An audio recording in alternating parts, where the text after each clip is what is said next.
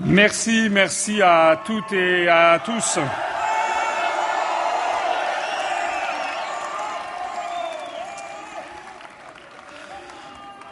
Alors quand on m'a on dit euh,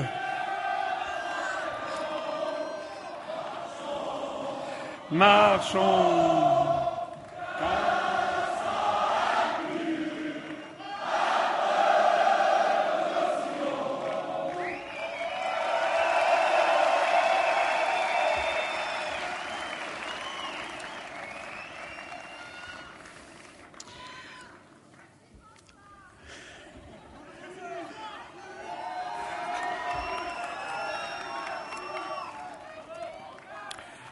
Alors quand notre, notre régisseur, auquel je rends hommage, a, organisé la tournée et qu'il m'a dit qu'à Lyon, on avait une salle de près de 2000 personnes, j'ai dit mais c'est beaucoup trop. La dernière fois que je suis allé à Lyon, il y avait 400 personnes.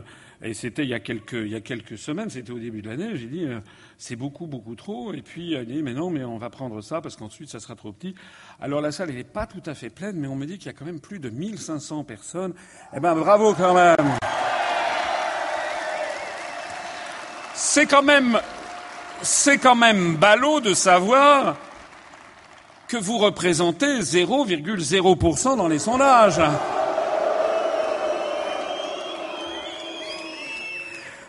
Alors il paraît que non, il paraît que c'est 0,5%.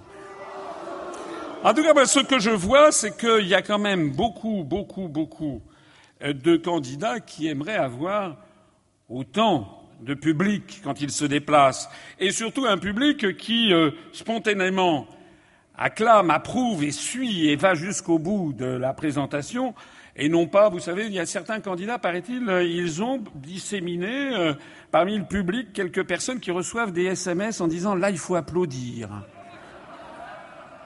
Il paraît que ça s'appelle des helpers, c'est-à-dire des gens qui aident à mettre de l'ambiance là où il en manque.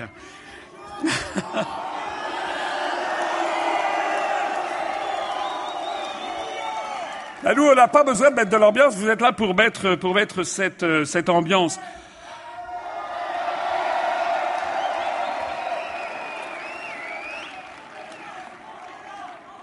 Eh bien, heureusement que vous êtes là parce que je voudrais placer un petit peu cette soirée tous ensemble sur deux choses. La première, vous me connaissez, je pense un certain nombre d'entre vous, d'autres m'ont découvert depuis quelques semaines, depuis quelques jours, parfois à la télévision, à la radio. Et je pars du principe d'ailleurs que je m'adresse ici à tout public, puisque c'est une réunion ouverte à tout public, y compris à des gens qui euh, ne sont pas à l'UPR, qui parfois même peuvent appartenir à d'autres partis politiques ou envisager de voter pour un autre candidat. Donc tout le monde est le bienvenu. Et moi, je voudrais dire deux choses. C'est un petit peu ce que je, voudrais dire au cours de cette soirée. Euh, premièrement, moi, si je fais de la politique, ça n'est pas par vanité personnelle. Je fais de la politique pour sauver notre pays qui est en train d'être détruit et pour protéger les Français.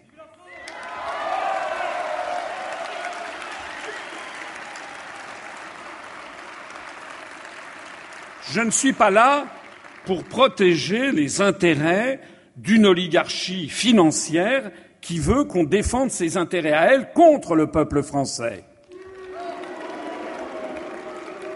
Et la, la, deuxième chose que je voudrais dire, c'est que je ne peux rien sans vous, sans le peuple français.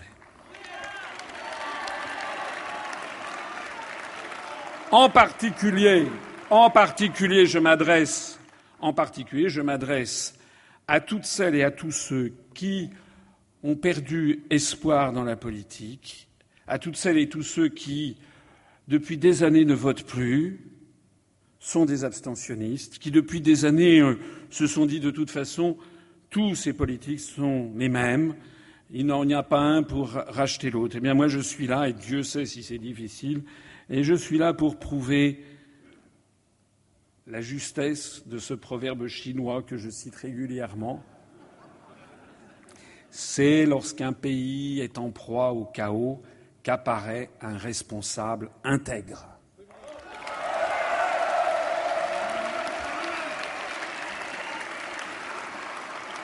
Alors on est dans la dernière phase de la campagne. Je serai demain à Nantes. Vendredi, je clôturerai de façon symbolique cette campagne à Strasbourg pour montrer que nous n'avons strictement rien contre l'Allemagne. Bien au contraire, c'est un grand pays voisin et un pays désormais devenu ami.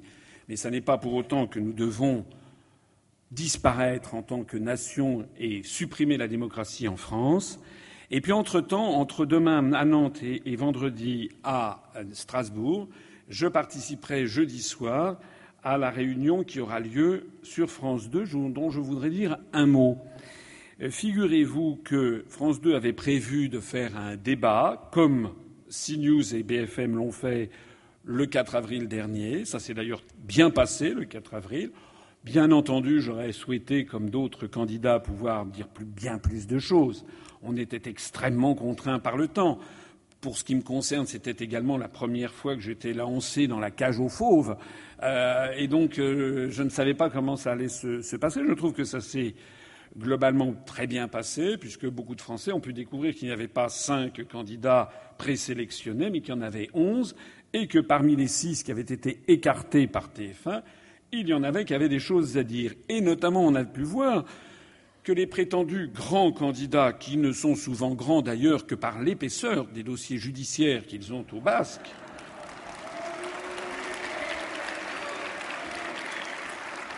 ils sont également assez grands par l'inexpérience, les bévues, les dérapages verbaux, les promesses inconsidérées euh, qu'il développe, eh bien, on a pu voir que la plupart de ces prétendus grands candidats avaient été mis en fâcheuse posture et que les Français ont pu voir dans ce débat non seulement la présentation de raisonnements différents et de, programmes différents, mais aussi la confrontation, la comparaison de personnalités différentes. Parce qu'en définitive, il s'agit d'élire le président de la République. Et au bout du compte, au bout du compte, au-delà des programmes, qui se souvient du programme de François Hollande? Il vaut mieux pas s'en souvenir d'ailleurs. Bon.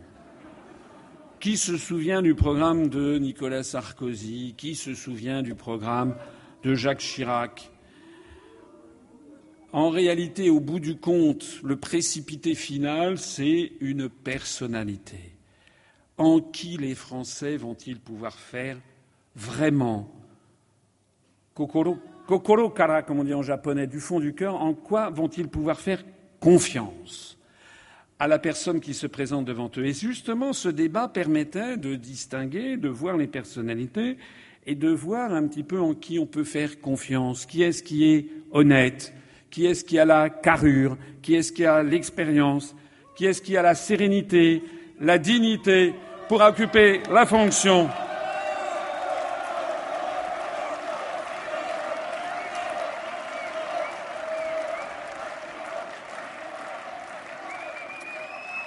Alors, alors, alors comme ça n'a pas très très très bien tourné pour les candidats prétendument grands. Bon, je sais, le soir même, on n'avait même pas, les lampes étaient encore allumées, on était encore sur le plateau, on commençait à enlever les micro-cravates, que déjà on nous sortait un sondage sorti de derrière les fagots qui disait que le grand triomphateur de ce débat avait été M. Macron.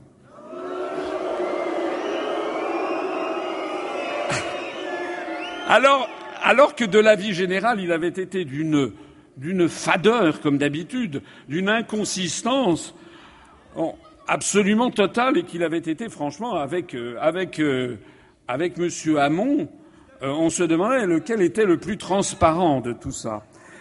Mais au bout du compte, une fois que les bobards des sondages sont retombés, eh bien, on s'est aperçu qu'en fait, il y avait eu quelques personnes qui avaient bien tiré leur épingle du jeu de ce, débat et euh, je me pense que je fais partie de ceux qui ont bien tiré leur épingle du jeu de ce débat.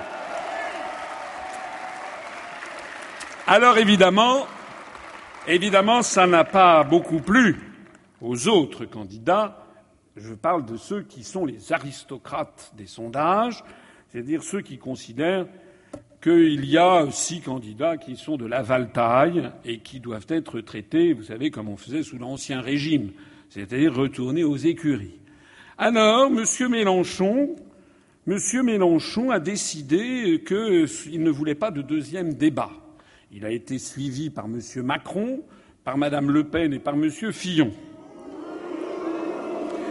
Alors on a, on a cette chose absolument invraisemblable, c'est que dans un premier temps, bon, Mélenchon avait dit qu'il avait, je sais plus quoi, une vieille arrière-grand-tante qui était décédée à l'autre bout du monde. Monsieur Macron avait un sanglier sur le feu, il fallait qu'il aille s'en occuper.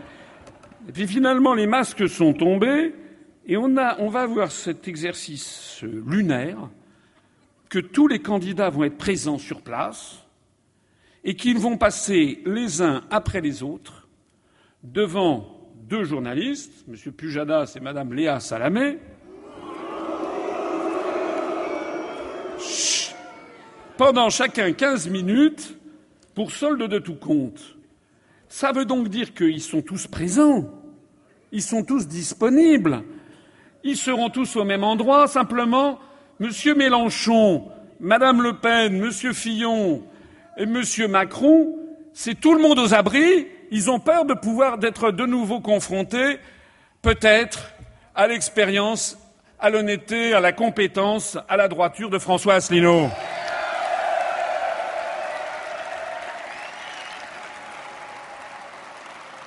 Alors je vais vous dire, s'ils ont peur d'être confrontés à un débat avec les onze candidats, ne leur faites pas confiance pour qu'ensuite ils aillent défendre vos intérêts, les intérêts du peuple français, face aux grands carnassiers de ce monde que sont Donald Trump, Vladimir Poutine, Xi Jinping, le président, le Premier ministre indien, M. Modi, la, la chancelière d'Allemagne, parce qu'ils sont là, le président de la République française, son devoir numéro un, c'est justement de défendre les intérêts de la France sur l'enceinte internationale face aux grands dirigeants du monde.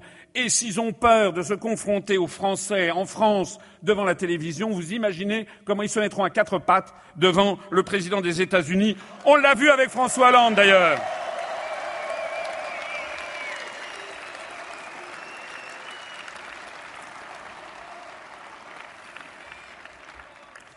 C'est en fait cette peur qui les tenaille tous qui fait qu'ils éludent systématiquement les dossiers les plus importants qui se posent à la France.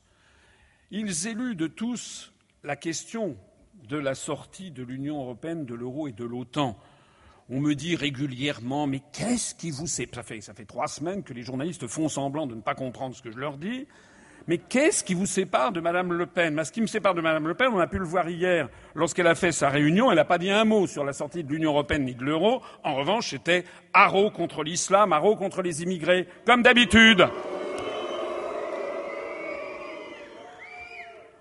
On me dit aussi, euh, mais euh, un autre sujet qui n'est absolument pas débattu et dont je vais parler ici un petit peu, c'est les questions d'unité nationale, d'intégrité du territoire. C'est pourtant le devoir du président de la République, en vertu de l'article 5 de la Constitution, d'être le garant de l'indépendance nationale et de l'intégrité du territoire.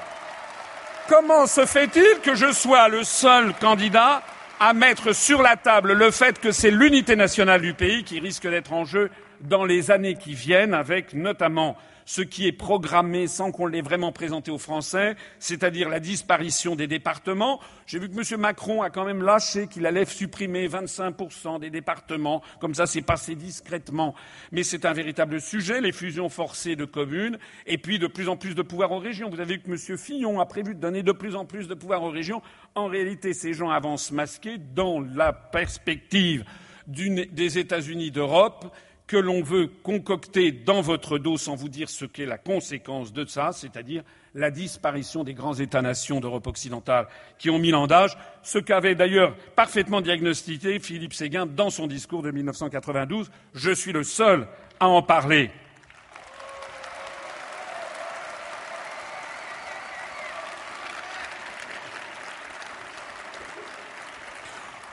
De même que je suis le seul à parler de l'influence des certains grands États et de leurs services d'influence et de renseignement en France, à commencer par les États-Unis d'Amérique. Alors souvent on dit Ah là là, vous êtes complotistes, vous avez vu?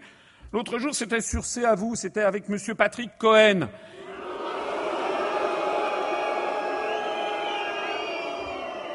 Et quand je lui ai dit, et quand je lui ai dit, mais attendez, Monsieur Cohen, est-ce que oui ou non François Hollande a été espionné par la CIA et la NSA en, en 2015 Il est resté silencieux. Je lui ai dit c'est vrai ou c'est pas vrai? Il est resté silencieux et j'ai redit c'est vrai ou c'est pas vrai? Eh bien moi je voudrais dire à tous les autres candidats qui font tous silence sur cette question, parce que le président de la République c'est pas un bisounours lorsqu'il sera à l'Élysée, il risque d'être effectivement écouté par la CIA, par la NSA et peut-être aussi d'ailleurs par le FSB russe, par le MI6 euh, anglais, etc. C'est le devoir d'un président de la République d'avertir les Français parce que nous sommes dans un monde, le monde du troisième millénaire, où les guerres actuelles ne sont plus des guerres létales entre pays développés, mais des guerres de manipulation de l'information, de captation de l'information, de trucage de l'information. Comment pouvez-vous, comment pouvez-vous faire confiance, remettre la destinée de notre patrie, comment pouvez-vous la remettre dans les mains de gens qui font silence sur cette question absolument fondamentale? Alors, en réalité, comme vous le savez, je suis le candidat le moins connu, celui, la seule vraie nouvelle tête, ça tombe bien parce que c'est ce que les Français veulent, justement. Ils veulent, ils en ont assez des politiciens professionnels. Je rappelle que la famille Le Pen va d'échec en échec depuis quand même, il faut le souligner, pour cette constance depuis 1972. C'est-à-dire que ça fait quand même depuis 44 ans que Mme Le Pen et, toute la fratrie, la parentèle, etc., vont d'échec en échec. Mais pareil d'ailleurs pour les, M. Mélenchon, que l'on nous présente comme un, un, jeune premier, il a quand même été élu depuis 32 ans et il est député européen depuis 8 ans. Il est député européen, mais il ne semble toujours pas avoir compris qu'on ne peut pas vraiment renégocier les traités européens. D'ailleurs, l'autre jour, il était à la radio et, euh, sans doute essayant de m'imiter, euh, il a parlé des traités. Mais au lieu de parler du traité sur le fonctionnement de l'Union européenne, le TFUE, il a dit euh, le TUEF. Il est depuis huit ans député européen. Quelle confiance pouvez-vous faire à ce monsieur? Alors je m'adresse ici à vous pour vous dire que je suis là, je l'ai dit, je ne fais pas ça par vanité, j'ai euh, rompu une carrière toute tracée. J'avais un parcours d'universitaire et professionnel euh, au, bout duquel, normalement, j'aurais dû gagner des fortunes. On en est loin. Henri, je, je suis là. Je suis là pour vous expliquer pourquoi le programme que je vous présente, même s'il est étonnant, même s'il choque les personnes qui ne sont pas habituées à mes raisonnements, des gens qui m'ont découvert, parce que des gens qui baignent dans une propagande depuis 20 ans, 30 ans, 40 ans, si je dis ce que je dis, ce n'est pas par fantaisie, c'est parce que je connais les dossiers, parce que j'ai été en cabinet ministériel, parce que j'ai fréquenté les allées du pouvoir, parce que j'ai été délégué général à l'intelligence économique, parce que mes supérieurs hiérarchiques avaient décelé en moi quelqu'un qui était capable de voir loin, d'anticiper avec justesse les événements, et tout ceci se passait très bien, sauf lorsque j'ai dit que de toute façon l'euro finirait par exploser et l'Union européenne avec elle, et que nous étions les dindons de la mondialisation à ce moment-là, on s'est dit, ouh là là, tout le monde aux abris, c'est contraire au dogme, et on va mettre ce monsieur dans un placard. Mais ce n'est pas parce qu'on a cassé le thermomètre que la maladie est réglée, la maladie continue à proliférer. Et si j'ai créé un mouvement politique, c'est justement pour protéger le peuple français.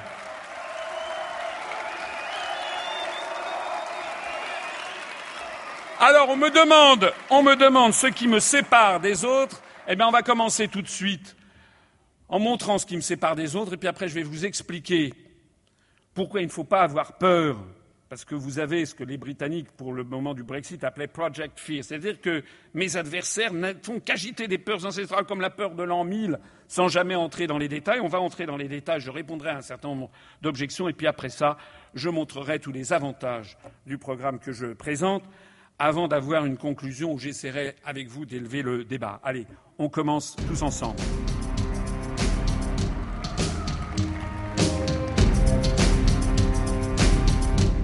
Il s'agit évidemment pour nous de reconstruire un projet européen. moi j'espère qu'on construira bien sûr notre Europe à nous. La construction d'un nouveau grand compromis européen, d'un New Deal européen que j'appelle de mes voeux. Moi je défendrai un projet européen renouvelé. Nous on est pour l'Europe, nous c'est construire une Europe des peuples. C'est pour ça que je refuse cette Europe-là et que je pense que l'Europe est à rebâtir le point de départ et le point d'arrivée d'un nouveau projet européen, c'est la convergence sociale. D'abord, je n'organise pas de Frexit. Moi, je vais fonctionner en type Europe des nations. Mon objectif, euh, si je suis élu, c'est d'engager une négociation euh, avec euh, l'Union européenne. Donc un Frexit Non, pas du tout. Ça, ça voudrait dire la destruction de l'Europe. La renégociation. Et c'est la raison pour laquelle je propose à la différence de tous les autres candidats qui tiennent des propos critiques sur l'Europe, c'est exact.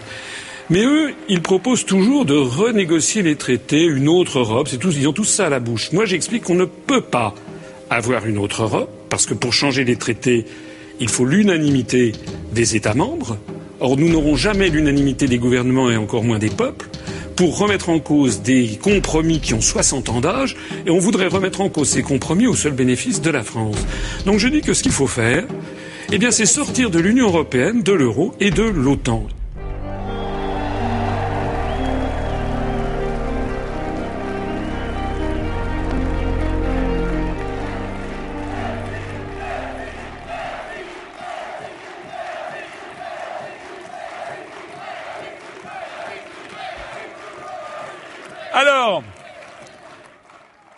Alors pourquoi il ne faut pas avoir peur? On va, Je vais essayer de répondre avec vous parce qu'il y a peut-être parmi vous des gens qui ont des questions légitimes sur les conséquences que ça pourrait avoir, puis d'autres qui sont convaincus de la justesse de, ces programmes, de ce programme et de ces propositions, mais qui, parfois, aimeraient avoir plus d'arguments immédiats à opposer à leurs familles, leurs collègues, leurs amis qui, euh, spontanément, disent Ah, mais non, on ne peut pas sortir de l'Union européenne. C'est normal qu'ils le pensent, puisque ça fait 60 ans qu'on le met dans la tête des Français. Alors, tous ensemble, on va se poser la question est-ce que sortir de l'Union européenne, de l'euro et de l'OTAN, est-ce que c'est plonger dans l'apocalypse? Alors, répondons ensemble à un certain nombre de questions. Il y a des gens qui vous disent, qui nous disent, mais vous vous rendez compte, vous allez isoler la France du reste du monde. La France va devenir la Corée du Nord. Alors ne tombez pas dans ce piège. Évidemment que non. Il suffit tout simplement de regarder ce qui se passe. On a en Europe occidentale trois pays, la Suisse, la Norvège et l'Islande, qui ne sont ni dans l'Union européenne ni dans l'euro et qui se portent, ma foi, extrêmement bien. Selon les Nations unies, le programme des Nations unies pour le développement, ils se situent au sommet de la hiérarchie mondiale de l'indice de développement humain, c'est-à-dire ce sont les pays où on le vit le mieux au monde. Je n'y peux rien, c'est comme ça, c'est un démenti cinglant pour les européistes. J'ajoute que la Suisse est d'ailleurs le pays du monde qui accueille sur son sol le plus de conférences internationales. Et lorsque je prends, j'ai fait des conférences à Annemasse ou bien à Besançon, etc., je veux vous assurer que nos compatriotes euh, savent très bien que la Suisse n'est pas la Corée du Nord. Alors, j'ajoute qu'une fois sortie de l'Union européenne, de l'euro et de l'OTAN, la France restera reliée au reste du monde. Si, si, si. Si, si, si. Nous avons actuellement 6653 traités d'après mes pointages, d'ailleurs validé par une journaliste d'Europe 1 qui, après que j'avais dit ça il y a quelques semaines euh, sur Europe 1, ils étaient éberlués en disant qu'est-ce que c'est que ça? Ils ont téléphoné au Quai d'Orsay, ils ont eu confirmation. Actuellement, la France est reliée au reste du monde par 6 653 traités bilatéraux ou multilatéraux. Et moi, je propose de dénoncer trois de ces traités. Le traité de l'Union européenne, dont l'acronyme est le TU, il porte bien son nom. Le traité sur le fonctionnement de l'Union européenne, TFUE, dont l'acronyme est le TEFU, il porte bien son nom également, et le traité de l'Atlantique Nord du 4 avril 1949 qui crée l'OTAN. C'est-à-dire, je propose de supprimer que la France dénonce juridiquement trois traités sur 6653. Par exemple, nous resterons reliés à l'Allemagne par 343 traités. Il y a des traités innombrables qui remontent certains au XIXe siècle et d'autres qui sont beaucoup plus récents. Par exemple, la délimitation des frontières, les échanges d'ambassadeurs, les échanges de consulats, la, coopération industrielle, la coopération technique, les échanges d'étudiants, la coopération culturelle, les prêts d'œuvres d'art, les conventions de non-double imposition, les conventions de protection des investissements, les questions de mariage binationaux, de divorce, de, etc., etc., etc. Nous avons 343 traités qui nous lient à l'Allemagne. Je précise aussi que la France dispose actuellement du deuxième réseau diplomatique mondial, avec 165 ambassades et 145 consulats à l'étranger. Quelqu'un peut-il me dire pour quelle raison, si nous sortons de l'Union européenne, nous devrions fermer notre ambassade à Tokyo ou à Brasilia? Aucune. Il n'y a aucune raison.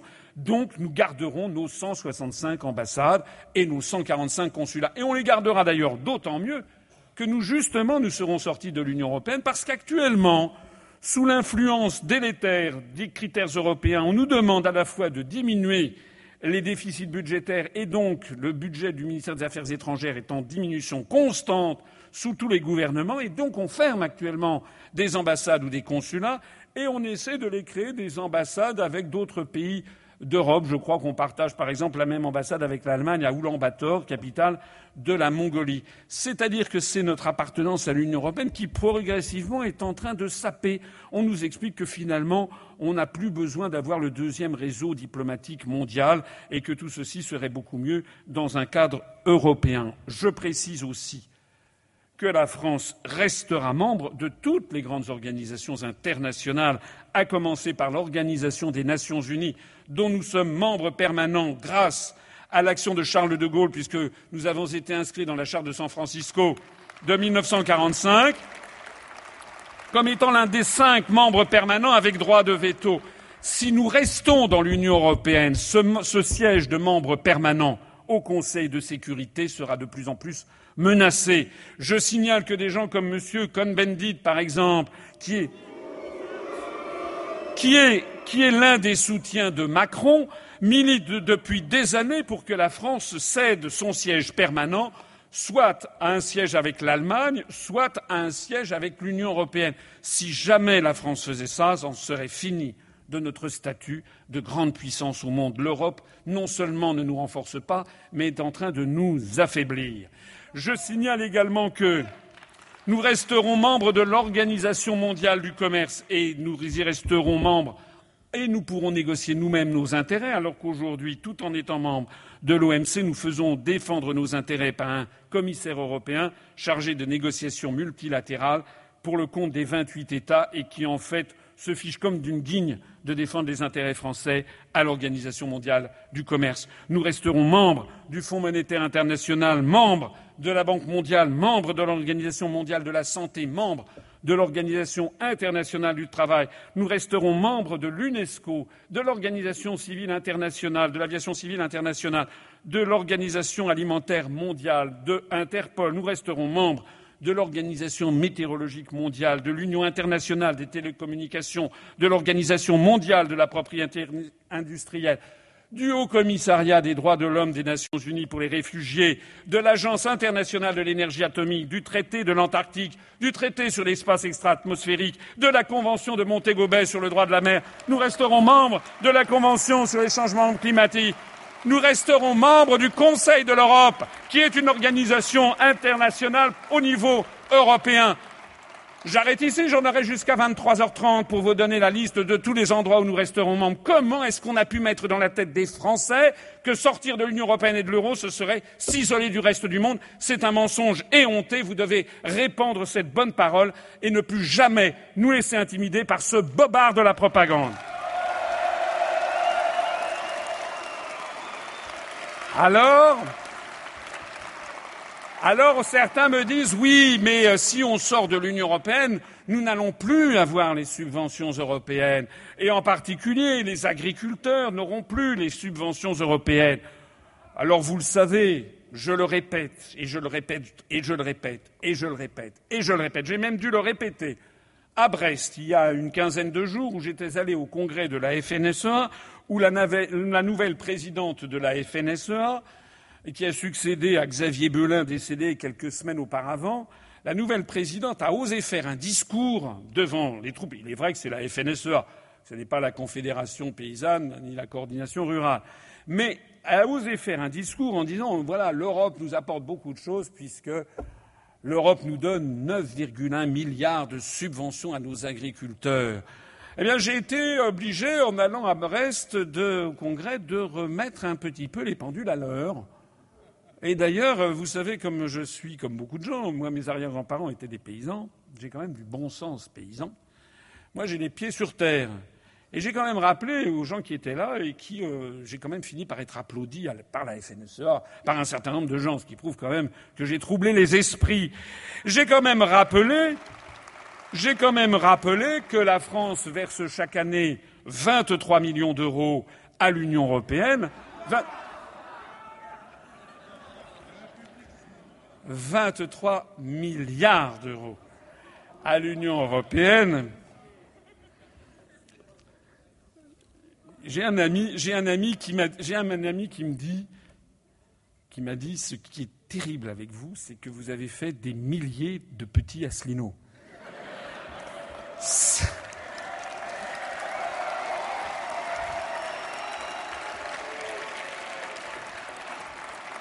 que l'on.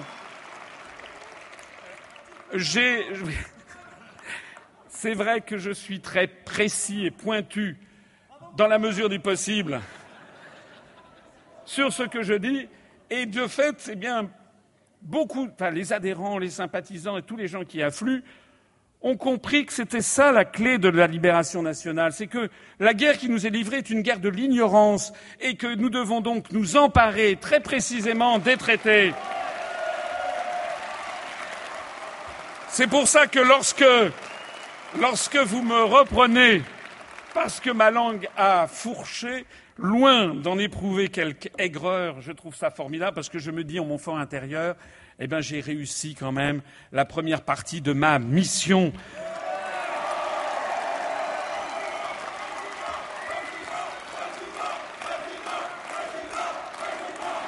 Alors,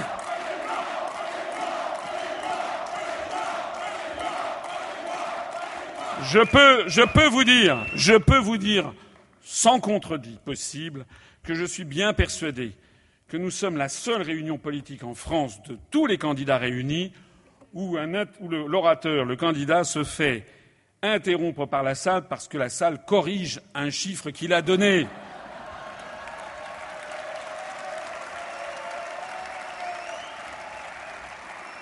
Eh oui, parce que c'est du concret. Je vais au fond des choses et les choses que je dis sont solides, concrètes, tangibles, précises. C'est vrai que c'est euh, autre chose que de dire euh, Pensez printemps, les amis. Et pourquoi pas penser Galerie Lafayette Alors, bref, la France verse chaque année 23 milliards d'euros à l'Union européenne, qui nous en restitue 14. 23 milliards d'euros à l'Union européenne, qui nous en restitue 14. Ça veut donc dire qu'il y en a 9 qui s'évaporent. Et les 9,1 milliards d'euros dont parlait la présidente de la FNSEA, en réalité, font partie des 14 qui nous sont restitués, comme d'ailleurs les fonds du FEDER, que vous voyez, vous avez des panneaux, ici l'Europe investit pour votre avenir, alors il y a le grand drapeau bleu aux étoiles d'or, etc. Ça, ce sont des fonds dits européens, mais en fait, c'est notre argent qui nous revient après qu'on nous en ait quand même barboté à peu près un tiers. 9 milliards d'euros qui disparaissent. Et qui disparaissent d'ailleurs pour aller où? Pour aller d'abord financer, pour aller financer la superstructure de l'Union européenne. Il y a quand même plus de 7000 fonctionnaires, 8000 je crois même, à Bruxelles dans 78 gratte-ciel. Il y a des fonctionnaires qui se situent également à la Cour de justice de l'Union européenne à Luxembourg. Il y a des fonctionnaires qui se situent dans les deux parlements européens, l'un à Strasbourg, l'autre à Bruxelles. Il y a les élus qui, sont, qui émargent également sur ces fonds. Donc tout ceci, ce sont des coûts de structure considérables. Je vous renvoie à la conférence que j'avais faite et que j'avais faite et que vous trouverez sur Internet, qui s'appelle L'Europe, c'est la paix, mais paix écrit P-A-I-E, c'est-à-dire la paye en fait, puisque vous y découvrirez la façon extravagante dont vivent les gens là-bas, je vous rappelle, qui sont, gagnent des sommes considérables, nettes d'impôts, c'est hors fiscalité, ils ne sont pas assujettis à l'impôt, c'est des fonctionnaires internationaux, et de surcroît, ils peuvent liquider leur pension de retraite après 15 ans simplement de travail, sans d'ailleurs eux-mêmes avoir cotisé. Et d'ailleurs, assez curieusement, ils ne vivent que de fonds publics, ils ne, ils ne vivent que de fonds publics, ils ne vivent, ils ne vivent que de fonds publics, et ils passent leur temps à traquer dans les pays membres de l'Union européenne, à commencer par la France, les fonctionnaires qui vivent de fonds publics et ils exigent que la France fasse passer à 40 ans, 41 ans le nombre d'années de cotisation de retraite, alors qu'eux se sont tout simplement réservés 15 ans sans cotisation, puisqu'il n'y a même pas de cotisation salariée à l'Union européenne. Alors ça ne sert pas qu'à ça, ça sert aussi à donner de l'argent aux pays de l'Est qui sont entrés, j'aurai l'occasion d'y revenir, c'est quand même d'une très grande injustice, puisque nous donnons beaucoup d'argent à des pays, j'ai rien contre la Lituanie, la Lettonie, la Slovaquie, mais il faut savoir qu'actuellement, par ce système, nous donnons à peu près 50 à 80, voire 100 fois plus d'argent par habitant en Lettonie qu'au Sénégal, qu'au Mali, qu'en Côte d'Ivoire ou qu'au Maroc, alors que les pays de l'Union européenne sont des pays de niveau intermédiaire en matière de revenus, alors que les autres, qui sont des pays de la francophonie, j'aurai l'occasion d'y revenir, sont des pays beaucoup plus pauvres. Le scandale est d'autant plus important que, en plus de ça, l'argent que nous versons à l'Union européenne provient notamment de droits de douane acquittés par tous les consommateurs français, notamment des immigrés sénégalais, maliens, etc., qui vivent en France et qui payent ces cotisations, donc qui vont enchérir, qui vont en fait servir à financer des pays de l'Est bien davantage que les pays qui relèvent de euh, la sphère de la francophonie. Il faut savoir que par l'intermédiaire de ce système, la France a versé chaque année à peu près 200 millions d'euros à la Bulgarie. La France a versé comme l'ensemble des pays de l'Union européenne, je ne sais pas, on parle beaucoup de la Turquie ces jours-ci. Bon. Vous avez vu que Erdogan a fait un référendum et que le référendum a donné 51,4% de oui et que l'Union européenne s'en est émue en disant qu'il faut vraiment faire respecter la démocratie. Je ne garde pas le souvenir que l'Union européenne se soit beaucoup émue lorsque 55% des Français ont voté non le 29 mai 2005 et que l'on a piétiné ce, ce référendum. En attendant, en attendant le, torchon brûle un peu entre la Turquie et l'Union européenne. Et M. Erdogan vient de faire savoir qu'il allait peut-être faire un référendum sur l'entrée ou non dans l'Union européenne qui traîne depuis des décennies. Je rappelle quand même au passage que l'entrée de la Turquie dans l'Union européenne qui a été décidée, et même si ça ne plaît pas à Salamé ou à Patrick Cohen, je m'en fous, c'est quand même la vérité, ça a été décidé par les États-Unis d'Amérique. Les États-Unis d'Amérique qui veulent faire coïncider le périmètre de l'OTAN ou la Turquie, à laquelle la Turquie appartient depuis 1955, avec le périmètre de l'Union européenne pour avoir, si possible, la parfaite coïncidence entre le périmètre politique et le périmètre militaire de la même médaille d'asservissement de l'Europe occidentale aux intérêts américains. Bref, il faut savoir que la Turquie a reçu depuis dix ans six milliards d'euros de fonds de mise à niveau pour entrer dans l'UE. On n'a jamais demandé aux Français, pas plus qu'à aucun autre peuple de l'Union européenne d'ailleurs, s'ils étaient d'accord pour que la Turquie entrât dans l'Union. Mais en tout cas, ce qui est certain, c'est qu'on a versé 6 milliards d'euros, et la France payant un sixième, nous avons versé donc un milliard d'euros en dix ans, c'est-à-dire 100 millions d'euros par an à la Turquie. Bien. Maintenant, on apprend que la Turquie va peut-être faire un bras d'honneur et ne veut pas entrer dans l'Union européenne.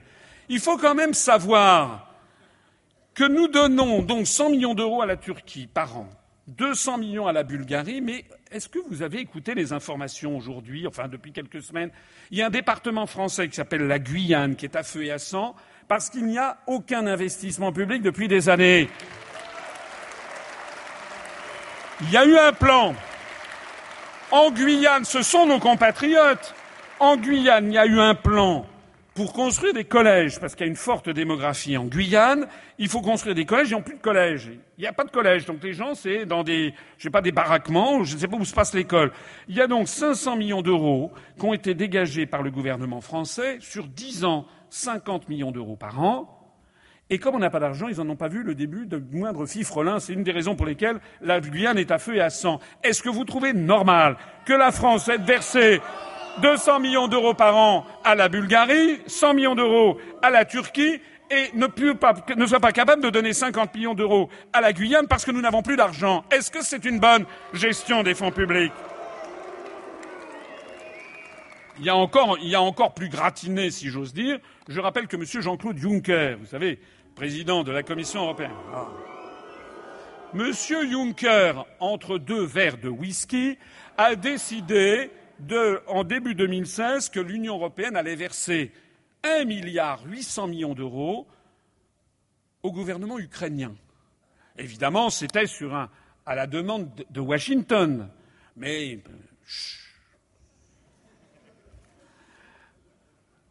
On a donc versé 1 milliard 800 millions d'euros en 2016 de plus que prévu à l'Ukraine. La France payant un sixième du budget, ça fait 300 millions d'euros que l'on a versé au gouvernement ukrainien, qui a parti lié avec un parti néo-nazi qui s'appelle Svoboda et qui est en train de nous entraîner à un choc frontal vis-à-vis de la Russie. Voilà les choix budgétaires implicites auxquels nous impose notre participation à l'Union européenne. Notez bien que je suis euh, le seul candidat à l'élection présidentielle à mettre les choses sur la table et c'est pour ça qu'ils ne veulent pas avoir de débat, les autres.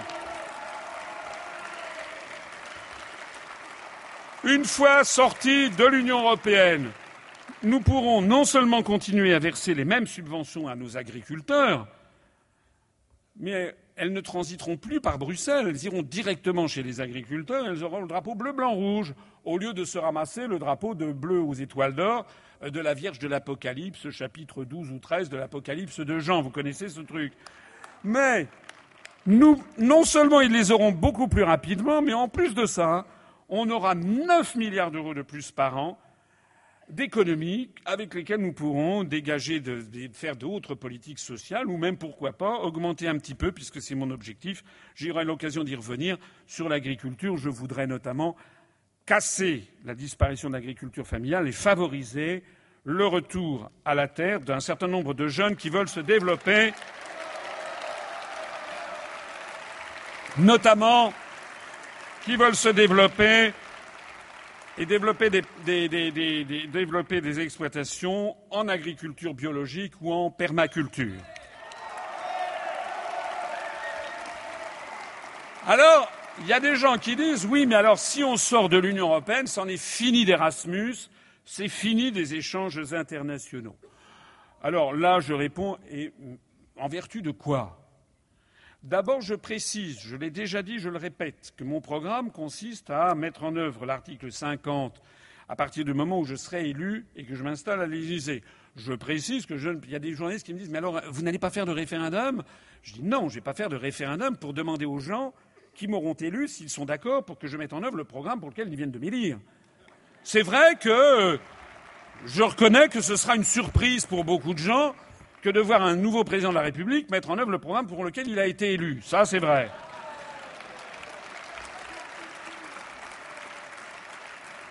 Mais je rappelle que dans mon programme, je n'ai pas proposé, je n'ai pas dans mon programme l'idée de sortir de l'espace Schengen. La sortie de l'espace, je rappelle que Schengen, c'est autre chose que l'Union européenne. Schengen, c'est cet espace qui regroupe je ne sais plus combien, 15 ou 18 ou 20 et quelques États, et dans lesquels on circule librement sans présenter ses papiers d'identité. Je rappelle qu'il y a des États qui sont dans Schengen et qui ne sont pas dans l'Union européenne. C'est le cas justement de l'Islande, de la Norvège et de la Suisse que je citais tout à l'heure. Je rappelle, à contrario, qu'il y a des États de l'Union européenne comme le Royaume-Uni et l'Irlande qui sont dans l'Union européenne et qui ne sont pas dans Schengen. Donc ce sont des choses disjointes. Je rappelle que s'agissant de Schengen, j'ai prévu dans mon programme d'organiser pendant le quinquennat un grand débat sur les questions d'immigration où on fera s'exprimer des gens venant de tous les horizons parce que Je connais ces questions. Les questions migratoires sont des sujets difficiles qui traitent. On, on parle d'êtres humains. Et donc, on ne peut pas avoir des politiques du style yaka, faucon, etc. C'est pas vrai. Ce sont des choses difficiles et il faut que les Français puissent être consultés sur ce qu'ils veulent. Avec des débats approfondis et puis des référendums qui seront des référendums à choix multiples. Parce que moi, je m'adresse à l'intelligence des Français. On pourra demander, par exemple, aux Français est-ce qu'ils veulent ou non qu'on sorte de Schengen?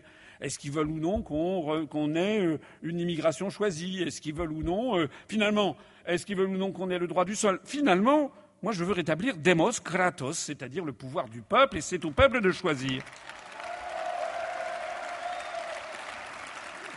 Mais pour l'instant, moi, je ne propose pas la sortie de Schengen parce que c'est un sujet clivant et moi, je veux rassembler les Français sur la chose la plus importante, qui est qu'on récupère ensemble notre souveraineté. Parce que si nous restons dans l'Union européenne, et Mme Le Pen ne doit pas le savoir, il y a l'article 67, l'article 78 et l'article 79 du TFU qui font que la politique migratoire a été transférée aux institutions européennes. Donc ça ne sert strictement à rien de partir en guerre et de promettre, comme le fait Mme Le Pen, de partir en guerre contre l'immigration, puisque par ailleurs, elle n'a pas proposé de sortir de l'Union européenne, elle propose de renégocier les traités. On ne sait plus très bien à quelle sauce, puisque, aux dernières nouvelles, maintenant, l'euro D'ailleurs, hier, elle n'en parlait plus du tout. Mais aux dernières nouvelles, l'euro, elle commencera à envisager d'en sortir après les élections italiennes de 2018, ce qui nous reporte d'un an avant de commencer à se poser le problème. Si on y ajoute les deux ans de négociations, vous voyez que tout ceci nous emmènera peut-être jusqu'à la fin d'un quinquennat.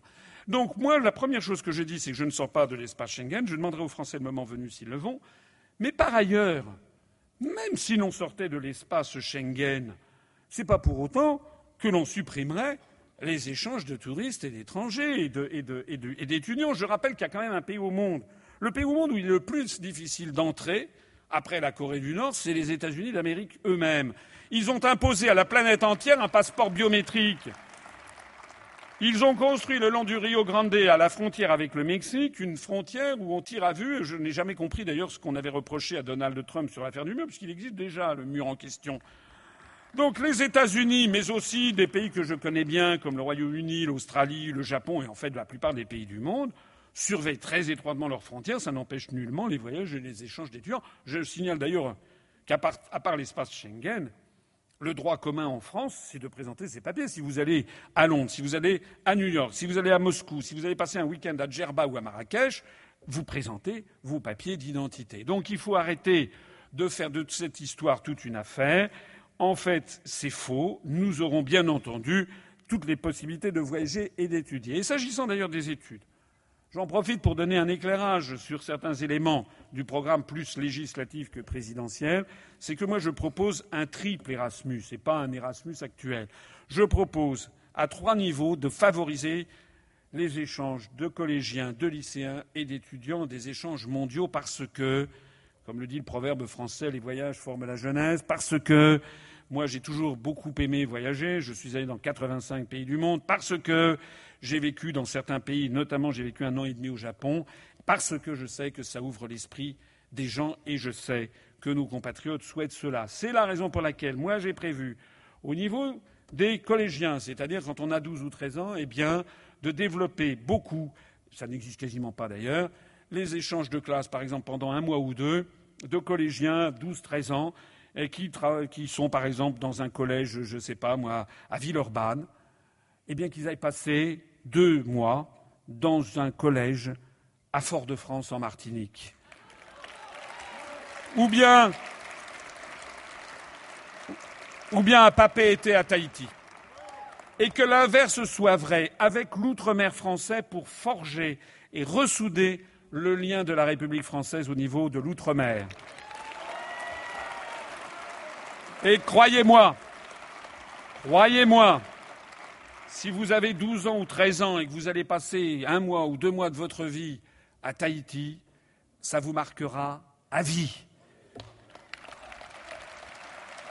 Au niveau des lycéens, un peu plus âgés, 15-16 ans, je voudrais faire la même chose, mais cette fois-ci un Erasmus de la francophonie. C'est-à-dire que quelqu'un qui est dans un lycée à Lyon, au Puy-en-Velay, à Marseille, à Strasbourg, puisse aller passer eh bien, un mois ou deux mois dans un lycée à Montréal, à Bamako au Mali, à Cotonou au Bénin, euh, à Beyrouth au Liban ou bien à Saïgon au Vietnam dans le cadre de la francophonie. Et réciproquement, bien entendu. Pour forger, renforcer nos relations avec les pays de la francophonie. Et croyez-moi, si vous avez 16, 15 ans et que vous allez passer un mois ou deux mois dans un lycée à Saïgon ou à Dakar ou à Québec, vous en serez marqué à vie aussi. Enfin, au niveau des étudiants, c'est-à-dire au niveau des études supérieures, eh je veux qu'on ait le système Erasmus actuel, mais cette fois-ci élargi au monde entier et favoriser les échanges d'étudiants, bien sûr, avec l'Allemagne, mais aussi avec les États-Unis, pourquoi pas, je ne suis pas anti-américain, mais aussi avec des échanges avec les grandes universités chinoises, japonaises, russes, indiennes, brésiliennes et avec le monde entier. Qu'on arrête de nous bassiner avec ce système d'Erasmus européen qui, en fait, limite nos intérêts à une petite structure géographique qui est périmée. Alors on me dit oui, mais si on quitte l'Union européenne, on va se fâcher avec nos voisins européens. Je dis ah bon, et pourquoi? Pour quelle raison articulée est-ce qu'on se fâcherait avec nos voisins? Je vous rappelle, vous l'avez peut-être oublié, que le Groenland, qui est un territoire d'outre-mer du Danemark, a quitté le marché commun en 1985.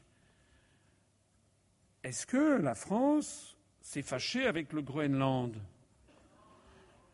Il n'y a même pas eu de froid.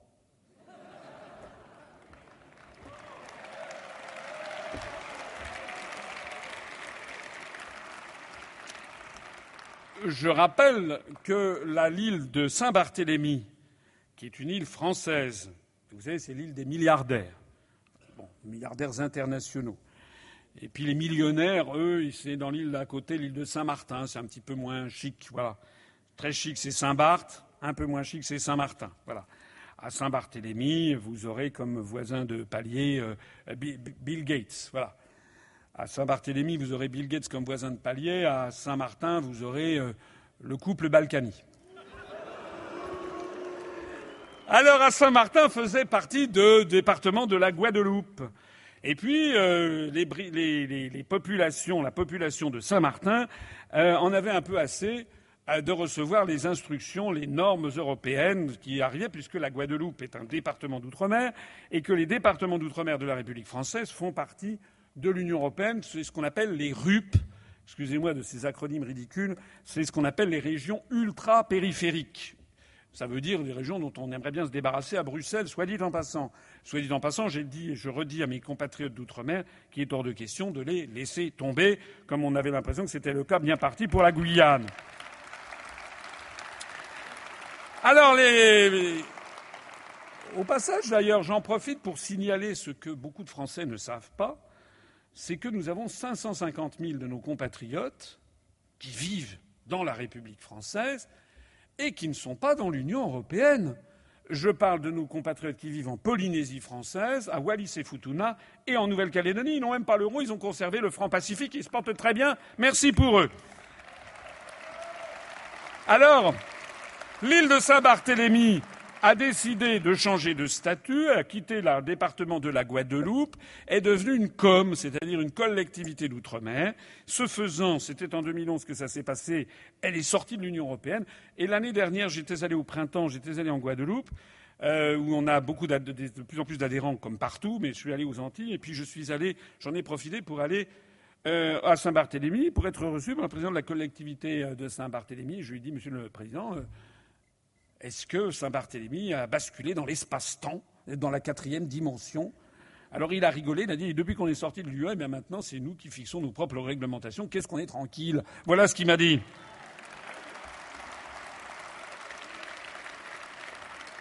Je reviens à ma question finalement. En ce moment, le Royaume-Uni a décidé de sortir de l'Union européenne. Ils ont mis en œuvre l'article 50, ils ont commencé les discussions. Est-ce que la France s'est fâchée avec le Royaume-Uni? Est-ce qu'il y a un seul pays au monde qui a rappelé son ambassadeur à Londres? Est-ce que les pays de l'Europe ont décidé de couper les relations télégraphiques, téléphoniques, euh, les télévisuelles? Est-ce qu'il y a encore ou non des avions qui vont à Londres et à Manchester et des bateaux? Est-ce que, est que, le pays a été isolé, n'est-ce pas, comme tenu en quarantaine? La réponse est absolument non. Nous entretenons les meilleures relations du monde avec le Royaume-Uni. Madame, d'ailleurs, Theresa May a signé 28 accords de commerce avec des pays, des puissances du monde qui disent ben, voilà, vous êtes très bien, ben, bravo pour vous. Donc c'est faux, c'est absolument faux de dire qu'on se fâcherait avec les voisins européens. Pourquoi d'ailleurs le Royaume-Uni ne se fâche-t-il pas avec ses voisins? Parce que Mme Theresa May met en œuvre la seule, la seule possibilité juridique de sortir sereinement de l'Union européenne, c'est d'appliquer les traités. Il y a un article, l'article 50, qui a été approuvé par avance par tous les autres États, puisqu'il fait partie du traité. C'est l'article qui explique comment on en sort. Les autres États ne peuvent pas s'offusquer qu'un des leurs utilise cette, clause pour sortir, puisque tout le monde est tombé d'accord sur cette procédure. Donc la France, lorsque j'annoncerai que la France a décidé de sortir de l'Union européenne et que je lance la procédure de l'article 50, c'est par une notification qui donc, pendant deux ans, on a deux ans pour parvenir à un accord de sortie maximum. Si on n'y parvient pas, on sort de plein droit, mais il n'y a aucune raison pour qu'on n'y parvienne pas, même plus rapidement. Il n'y a aucune raison pour que l'on se fâche, puisque la France respectera ses partenaires, respectera la parole de la France.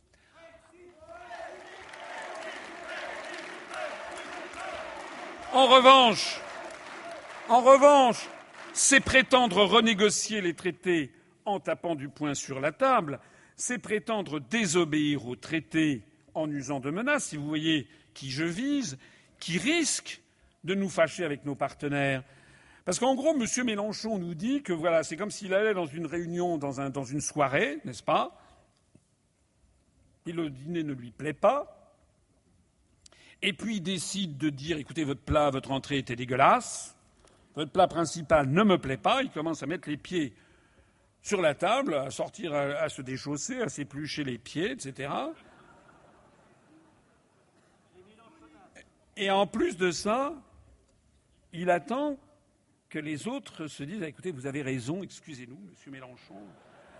Nous allons en passer par vos. Mais c'est pas comme ça que ça marche, la vie internationale. Si jamais la France commençait à désobéir au traité, nous serions immédiatement déférés, soit par des États, soit par la Commission européenne elle-même, à la Cour de justice de l'Union européenne à Luxembourg, dont M. Mélenchon peut-être ignore l'existence, puisqu'il déjà il ne sait pas que le TFUE s'appelle TFUE, il l'appelle le TUEF. Donc peut-être qu'il ne connaît pas non plus la commission, la Cour de justice de, de la Cour de justice de l'Union européenne qui siège à Luxembourg. Nous serions condamnés à respecter les traités et condamnés à des condamnations pécuniaires qui peuvent se chiffrer en millions d'euros. Voilà la réalité. D'ailleurs, au passage, comment peut-on faire confiance à quelqu'un qui vous dit je vais désobéir au traité, c'est-à-dire piétiner la parole internationale de la France, et nous sommes passibles non seulement de la CJUE, mais même au-delà de la Cour internationale de justice, et au passage, il va également piétiner la Constitution française, puisque l'article 5 que je citais tout à l'heure précise que le président de la République est le garant du respect des traités, justement. Donc, s'il faut respecter les traités, y compris pour en sortir. En somme, M. Mélenchon, M. Mélenchon, qui a toujours trahi tout le monde, d'ailleurs, en tout cas ses électeurs. Rappelez-vous, en 2012, on allait voir ce qu'on allait voir il allait, il, allait, imposer une renégociation du TSCG à François Hollande. On allait voir ce qu'on allait voir, rappelez-vous. On l'a vu. À 20h37 le soir du premier tour, il a appelé à voter pour François Hollande. Les gens l'ont oublié. Il a appelé à voter pour François Hollande sans aucune négociation.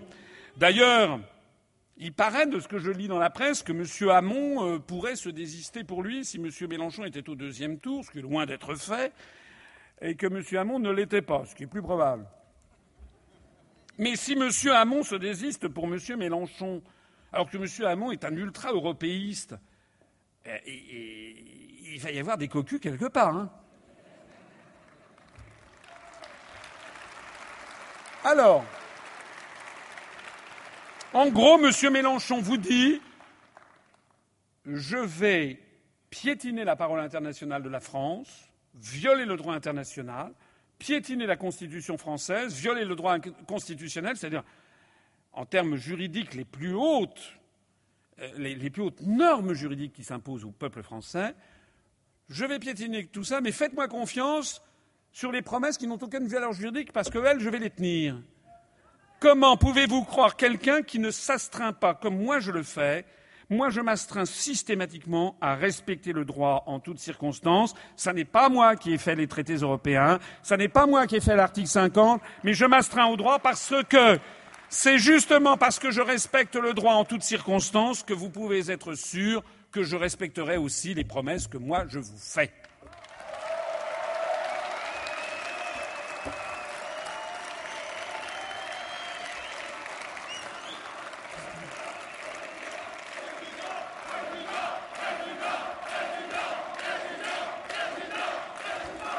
En fait, c'est un état d'esprit, c'est un état d'esprit qu'il faut avoir.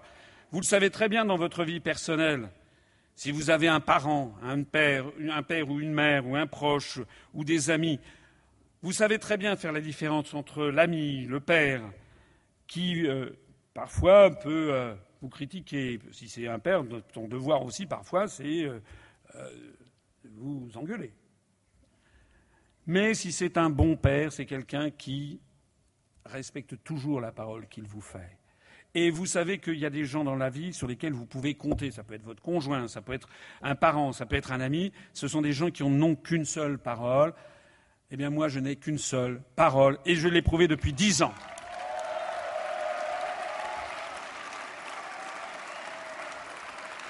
Alors, on me dit oui, mais attendez, l'Europe, c'est la paix. L'Europe, c'est la paix. Si on sort de l'Union européenne, on va avoir des risques de guerre. Alors je dis non, ça n'est pas vrai. Bien sûr qu'il y a eu la paix en Europe occidentale et je m'en félicite. Et moi, je suis le premier à être favorable à la paix. Je ne suis pas un dingue. Hein. Moi, je suis un père de famille, j'ai des amis, j'ai des enfants. Euh, peut-être qu'un jour j'aurai des petits-enfants. Eh bien, je suis, euh, je suis comme tout le monde. Je suis en fait comme 99% des gens. C'est-à-dire, je suis quelqu'un de pacifique. Bon. S'il y a eu la paix en Europe occidentale, ce n'est pas parce que la Commission européenne publiait des directives sur le beurre de cacao ou la taille des sièges de tracteurs. C'est pas vrai. Ça, c'est ce qu'on veut vous faire croire chez les enfants des écoles. S'il y a eu la paix en Europe occidentale en 1953, lorsqu'il y a eu la révolution à Berlin, à Berlin-Est, et que l'Union soviétique, avec ses chars, est allée mater la révolution à Berlin-Est, ça aurait pu dégénérer en conflit planétaire. C'est pas grâce à l'Europe qu'il n'y a pas eu de guerre. Elle n'existait pas. Le traité de Rome date de 57.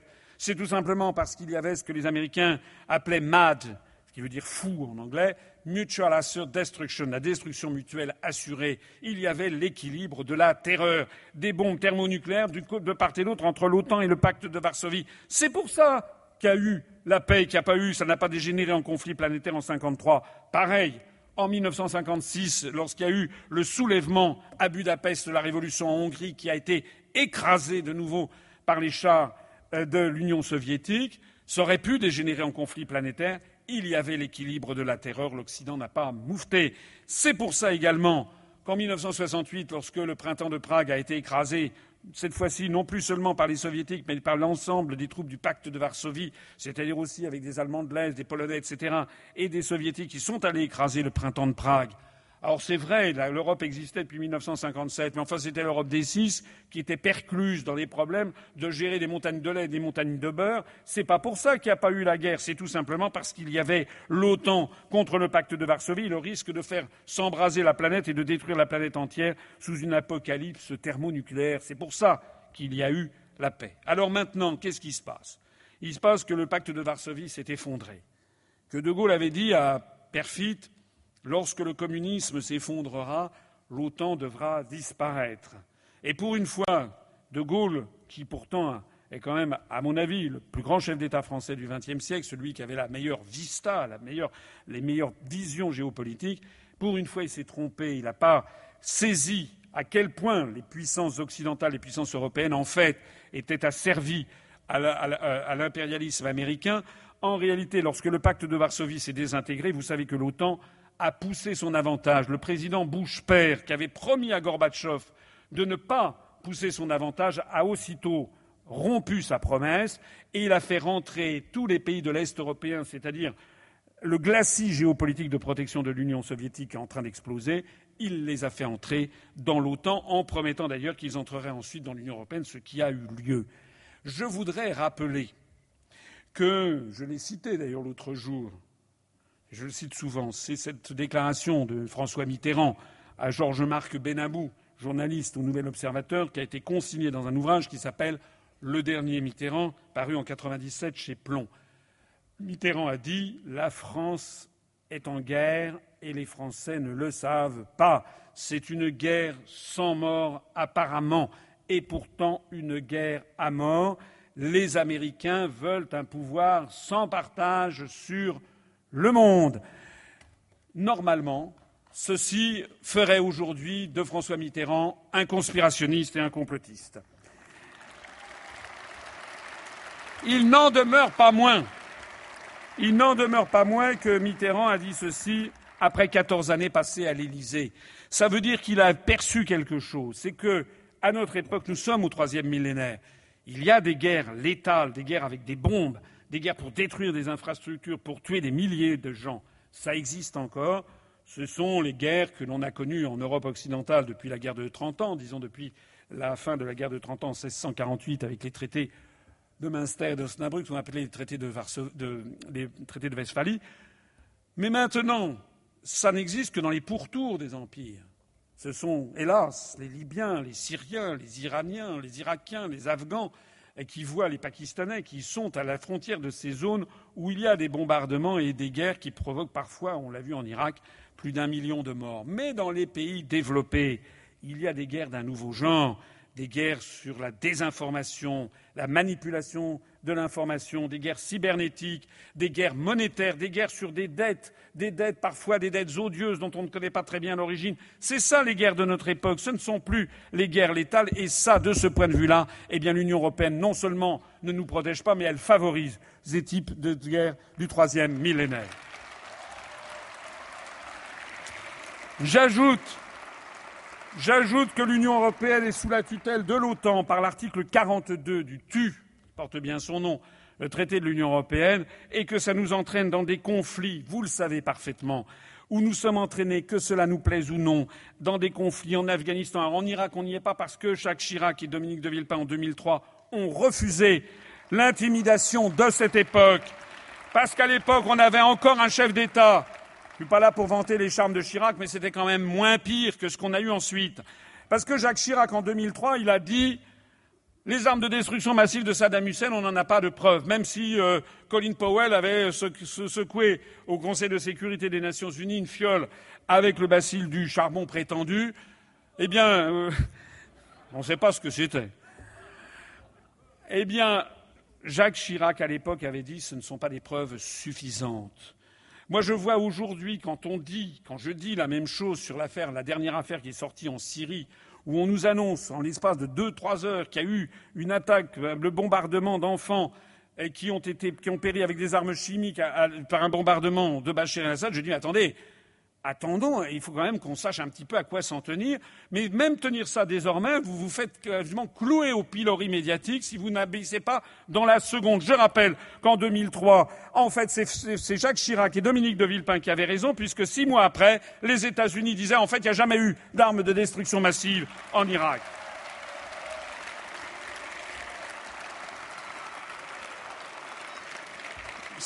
Quant aux contraintes Quant aux contraintes de l'euro, elles exacerbent constamment les tensions entre les pays européens. En un mot, sortir de l'Union européenne et de l'OTAN, ce n'est pas aller vers la guerre, c'est exactement le contraire. C'est en fait refuser le choc des civilisations prétendu poussé par les néoconservateurs américains et c'est agir pour la paix du monde.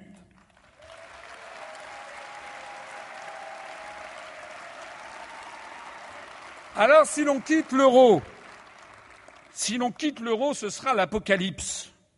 C'est ce qu'on me dit depuis quelques jours. On me dit ça va être. Mais vous rendez compte? Est-ce que vous vous rendez compte, me dit-on, si on sort de l'euro?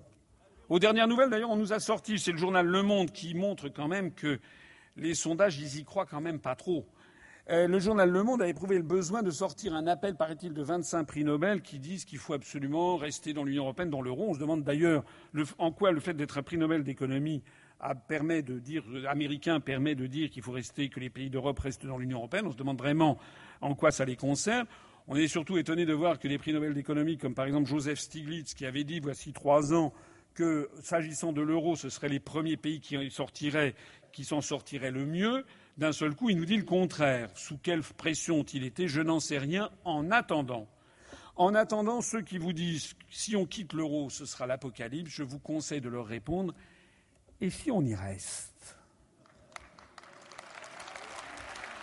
Je rappelle que depuis que l'euro est la monnaie des pays de l'Union européenne, de la zone euro, la zone euro est devenue la lanterne rouge mondiale depuis 15 ans de la croissance planétaire. Je rappelle qu'en France, on a eu un million de chômeurs en plus sous Nicolas Sarkozy, un million de chômeurs en plus sous François Hollande.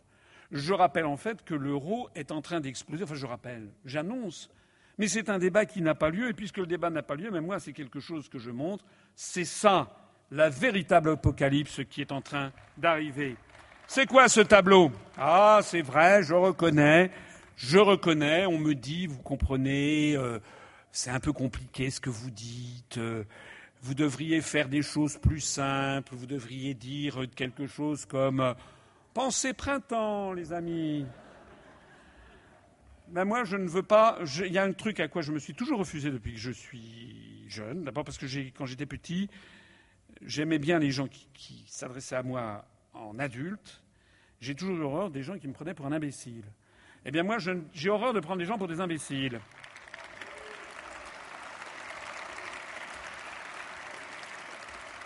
Le graphique que vous avez derrière est le graphique qui signe l'explosion en cours de l'euro.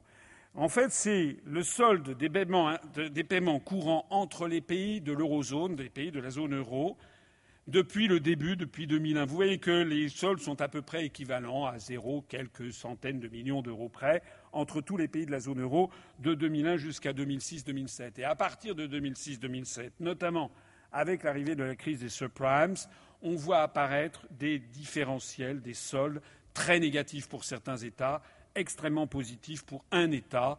Un État dont vous voyez la courbe, c'est celle qui est en haut, il s'agit de l'Allemagne. L'Allemagne a reçu, au moment, au premier pic que vous voyez, c'est-à-dire à peu près en 2012, au pire moment de la crise en Grèce, parce qu'il y avait énormément de fortunes des pays du Sud qui étaient allés placer de l'argent en Allemagne, on a eu 750 milliards d'euros qui étaient réfugiés en Allemagne et qui découlaient à la fois de refus, de, vers refuge pour les pays, fortunes des pays du Sud, mais aussi de l'accumulation des déficits commerciaux des autres pays de l'Europe vis-à-vis de l'Allemagne. Vous voyez que ces 750 milliards d'euros sont retombés à peu près à 480 milliards d'euros aux alentours de 2014. Ça, ça a été les efforts énormes consacrés par ce qu'on appelle la Troïka, le Fonds monétaire international, la Banque centrale européenne, la Commission européenne, avec des banques qui ont été sommées de lâcher plus de 100 milliards d'euros de créances sur la Grèce, etc., etc.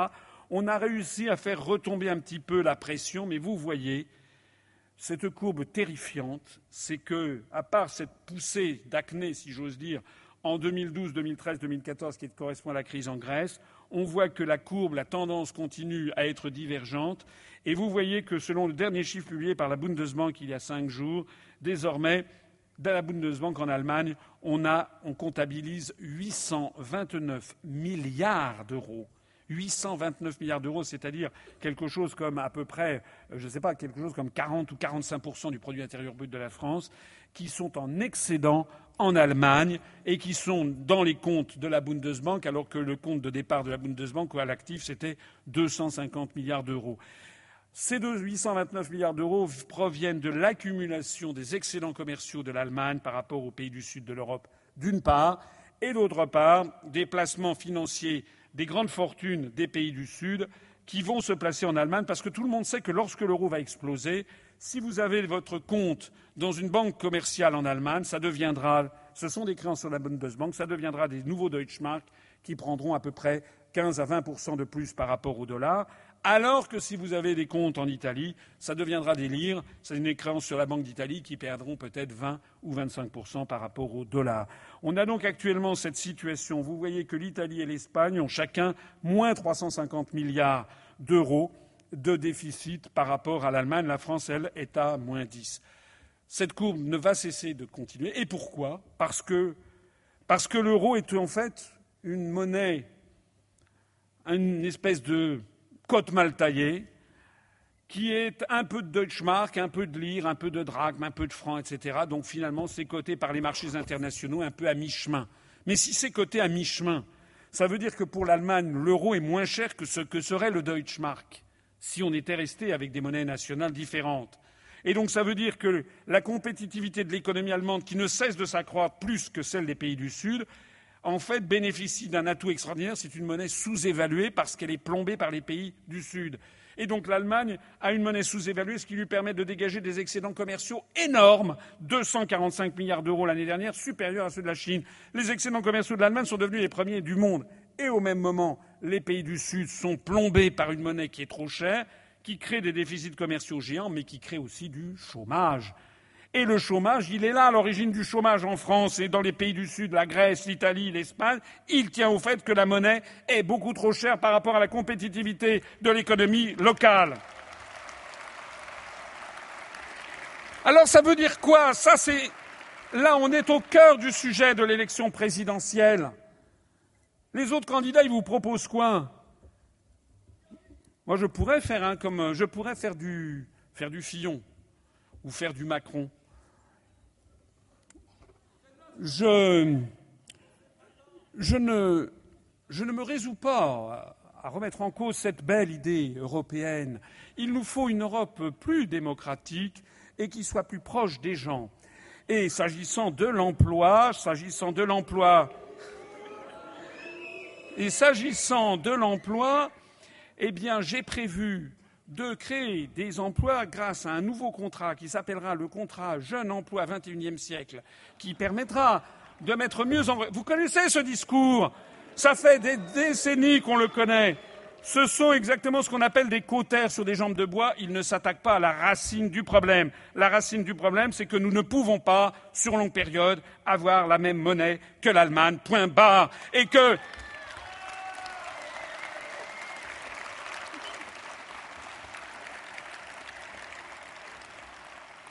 Alors ils font comment en fait? En fait, les autres ne savent pas comment sortir. En fait, il ne faut surtout pas que le débat ait lieu.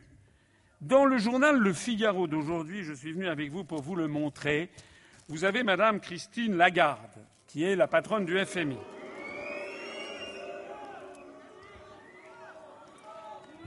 Madame, Madame Christine Lagarde, elle est la patronne du FMI. Bon, elle est passée devant la Cour de justice de la République parce que elle a mal géré l'argent des Français. Elle a laissé faire un arbitrage au, total, au bout duquel 403 millions d'euros de, votre argent et du mien ont été donnés à cet homme d'une très grande intégrité qui s'appelle Bernard Tapie. Et donc, elle a été, vous avez vu ce qu'a dit la Cour de justice de la République, bon, c'est pas bien, il faudra pas recommencer. Puis elle est partie pour solde de tout compte. Je rappelle que nous, euh, si on fait 10 euh, km heure de trop sur une autoroute et qu'on est flashé, à ce moment-là, on perd un point et on a une amende qui est. Euh, bon, enfin bref. Madame Lagarde, donc, fort de ses compétences, nous a quand même fait un article qui est assez intéressant, c'est dans le journal du Figaro. Pour l'euro, ce n'est pas encore mission accomplie, c'est le moins qu'on puisse dire. Parce qu'elle, elle sait ça. Ça, ce graphique-là, on vous le cache hein, dans les grands médias les Républicains, M. Hamon, M. Fillon, M. Macron, M. Tartampion, ils vous le cachent, tous ces trucs-là. Mais Mme Lagarde et le FMI suivent ça très très bien, et puis tous les, tous les banquiers internationaux. Et elle nous dit quoi? Elle nous dit en fait que ce qu'il faut, il faut aussi avoir une politique budgétaire commune. Il faut avoir un ministre des Finances de la zone euro. C'est ça qu'elle nous dit. Alors qu'est-ce que ça veut dire? Qu'est-ce que ça veut dire, une politique budgétaire commune? Ça veut dire que les élections ne servent plus à rien. Parce que je suis désolé, dans la Déclaration des droits de l'homme et du citoyen de 1789, c'est le peuple qui doit décider de la contribution publique et de son utilisation, c'est-à-dire le vote du budget, le vote des impôts. C'est consubstantiel à la démocratie. Si on doit avoir une politique budgétaire commune entre tous les pays de la zone euro, ça veut dire que l'on a dessaisi les peuples, et en particulier le peuple français, de tous ces grands choix en matière de politique budgétaire, donc en matière politique. Quant au ministre, quant au ministre des Finances unique, pour gérer la zone euro, à votre avis, quelle va être sa nationalité? Vous croyez qu'on va avoir un ministre euh, grec? Des Finances pour gérer la zone euro, ça sera un ministre allemand des Finances qui gérera la zone euro. Est-ce que la France veut vraiment définitivement être gérée par un ministre allemand des Finances qui gérera la zone euro? C'est ça la question qu'il faut se poser. Au passage, les gens qui vous disent si l'on quitte l'euro, le nouveau franc va perdre 80% de sa valeur, ne les écoutez pas, c'est pas vrai. Imaginez que ce soit le cas. Imaginez que le franc nouveau perde 80% de sa valeur. Ça voudrait dire quoi concrètement? Ça voudrait dire, par exemple, qu'une bouteille de champagne qui vaut 30 euros, vue de Washington, de Tokyo, de Pékin, de Brasilia, de, Johannesburg, là où les gens achètent du champagne à travers le monde, d'un seul coup, il y aurait 80% de solde. C'est comme si elle valait 6 euros. Et pareil pour des sacs Vuitton, des foulards Hermès, des produits agroalimentaires français, euh, euh, des, produits industriels, si tant est qu'on en fabrique encore, des services. Ça serait tout 80% moins cher. Ça voudrait dire d'ailleurs au passage qu'à venir en France, ça coûterait, il y aurait 80% de, de, réduction. Imaginez un instant que ça puisse arriver. Il y aurait d'un seul coup une. Tout le monde entier se précipiterait pour acheter des produits français se précipiterait en France. On n'aurait plus 70 millions de touristes, on aurait 2 milliards 800 millions de touristes qui viendraient en France. Donc il y aurait une énorme demande de francs et immédiatement le franc remonterait. Tout ça pour vous dire que arrêtez de croire aux, manœuvres d'intimidation. La valeur externe d'une monnaie, c'est pas, c'est pas. Vous savez, il y a des gens qui disent qu'il y aura des rétorsions, on va faire. Mais non, moi, je connais bien le monde des affaires, le monde des banques, j'y ai travaillé, le monde des banques, le monde de la finance, le monde des affaires. Ce sont des gens qui sont extrêmement pragmatiques et qui sont d'un très grand cynisme. Une fois que la France sera sortie de l'Union européenne, elle restera la France et il y aura toujours du business à faire avec la France comme il y en a à faire avec la Suisse ou avec le Royaume-Uni. Et donc, une fois passée effectivement une période un petit peu difficile où il y aura quelques ajustements, bien la France redeviendra la France. Et donc, en fait, on sait, parce que ça a déjà été étudié, notamment à partir du solde que je, vous présentais à l'instant, qu'en réalité, selon le Fonds monétaire international, selon un certain nombre d'établissements financiers français ou étrangers comme Natixis français, Nomura japonais, ING néerlandais, on estime que nouveau franc perdrait à peu près 6 à 10 de sa valeur par rapport au dollar. D'ailleurs, cet objectif de 10 sera un objectif très précieux, puisque c'est ce qui permettra en fait de rendre à la France son économie compétitive vis-à-vis du reste du monde, et c'est ce qui permet de prévoir une baisse enfin du nombre de chômeurs. Rappelez-vous l'étude qui avait été publiée par la Fondation Respublica en 2013, qui prévoyait une baisse de 1 à 2 millions du nombre de chômeurs de catégorie A en l'espace de deux ans, à partir du moment justement on rétablit la compétitivité externe de l'économie française et on rétablit le contrôle des mouvements de capitaux. C'est la seule solution pour casser la spirale du chômage. Il n'y en a pas d'autre. Alors, il y a des gens qui me disent oui, mais si le nouveau franc se déprécie de 10%, est-ce que je vais perdre 10% de mon pouvoir d'achat? La réponse doit être nuancée. C'est vrai que si le franc se déprécie de 10%, les importations vont prendre 10%. C'est exact. Mais les produits importés en France représentent 30% des produits que nous consommons. Ça veut donc dire que la hausse serait de 3% au maximum.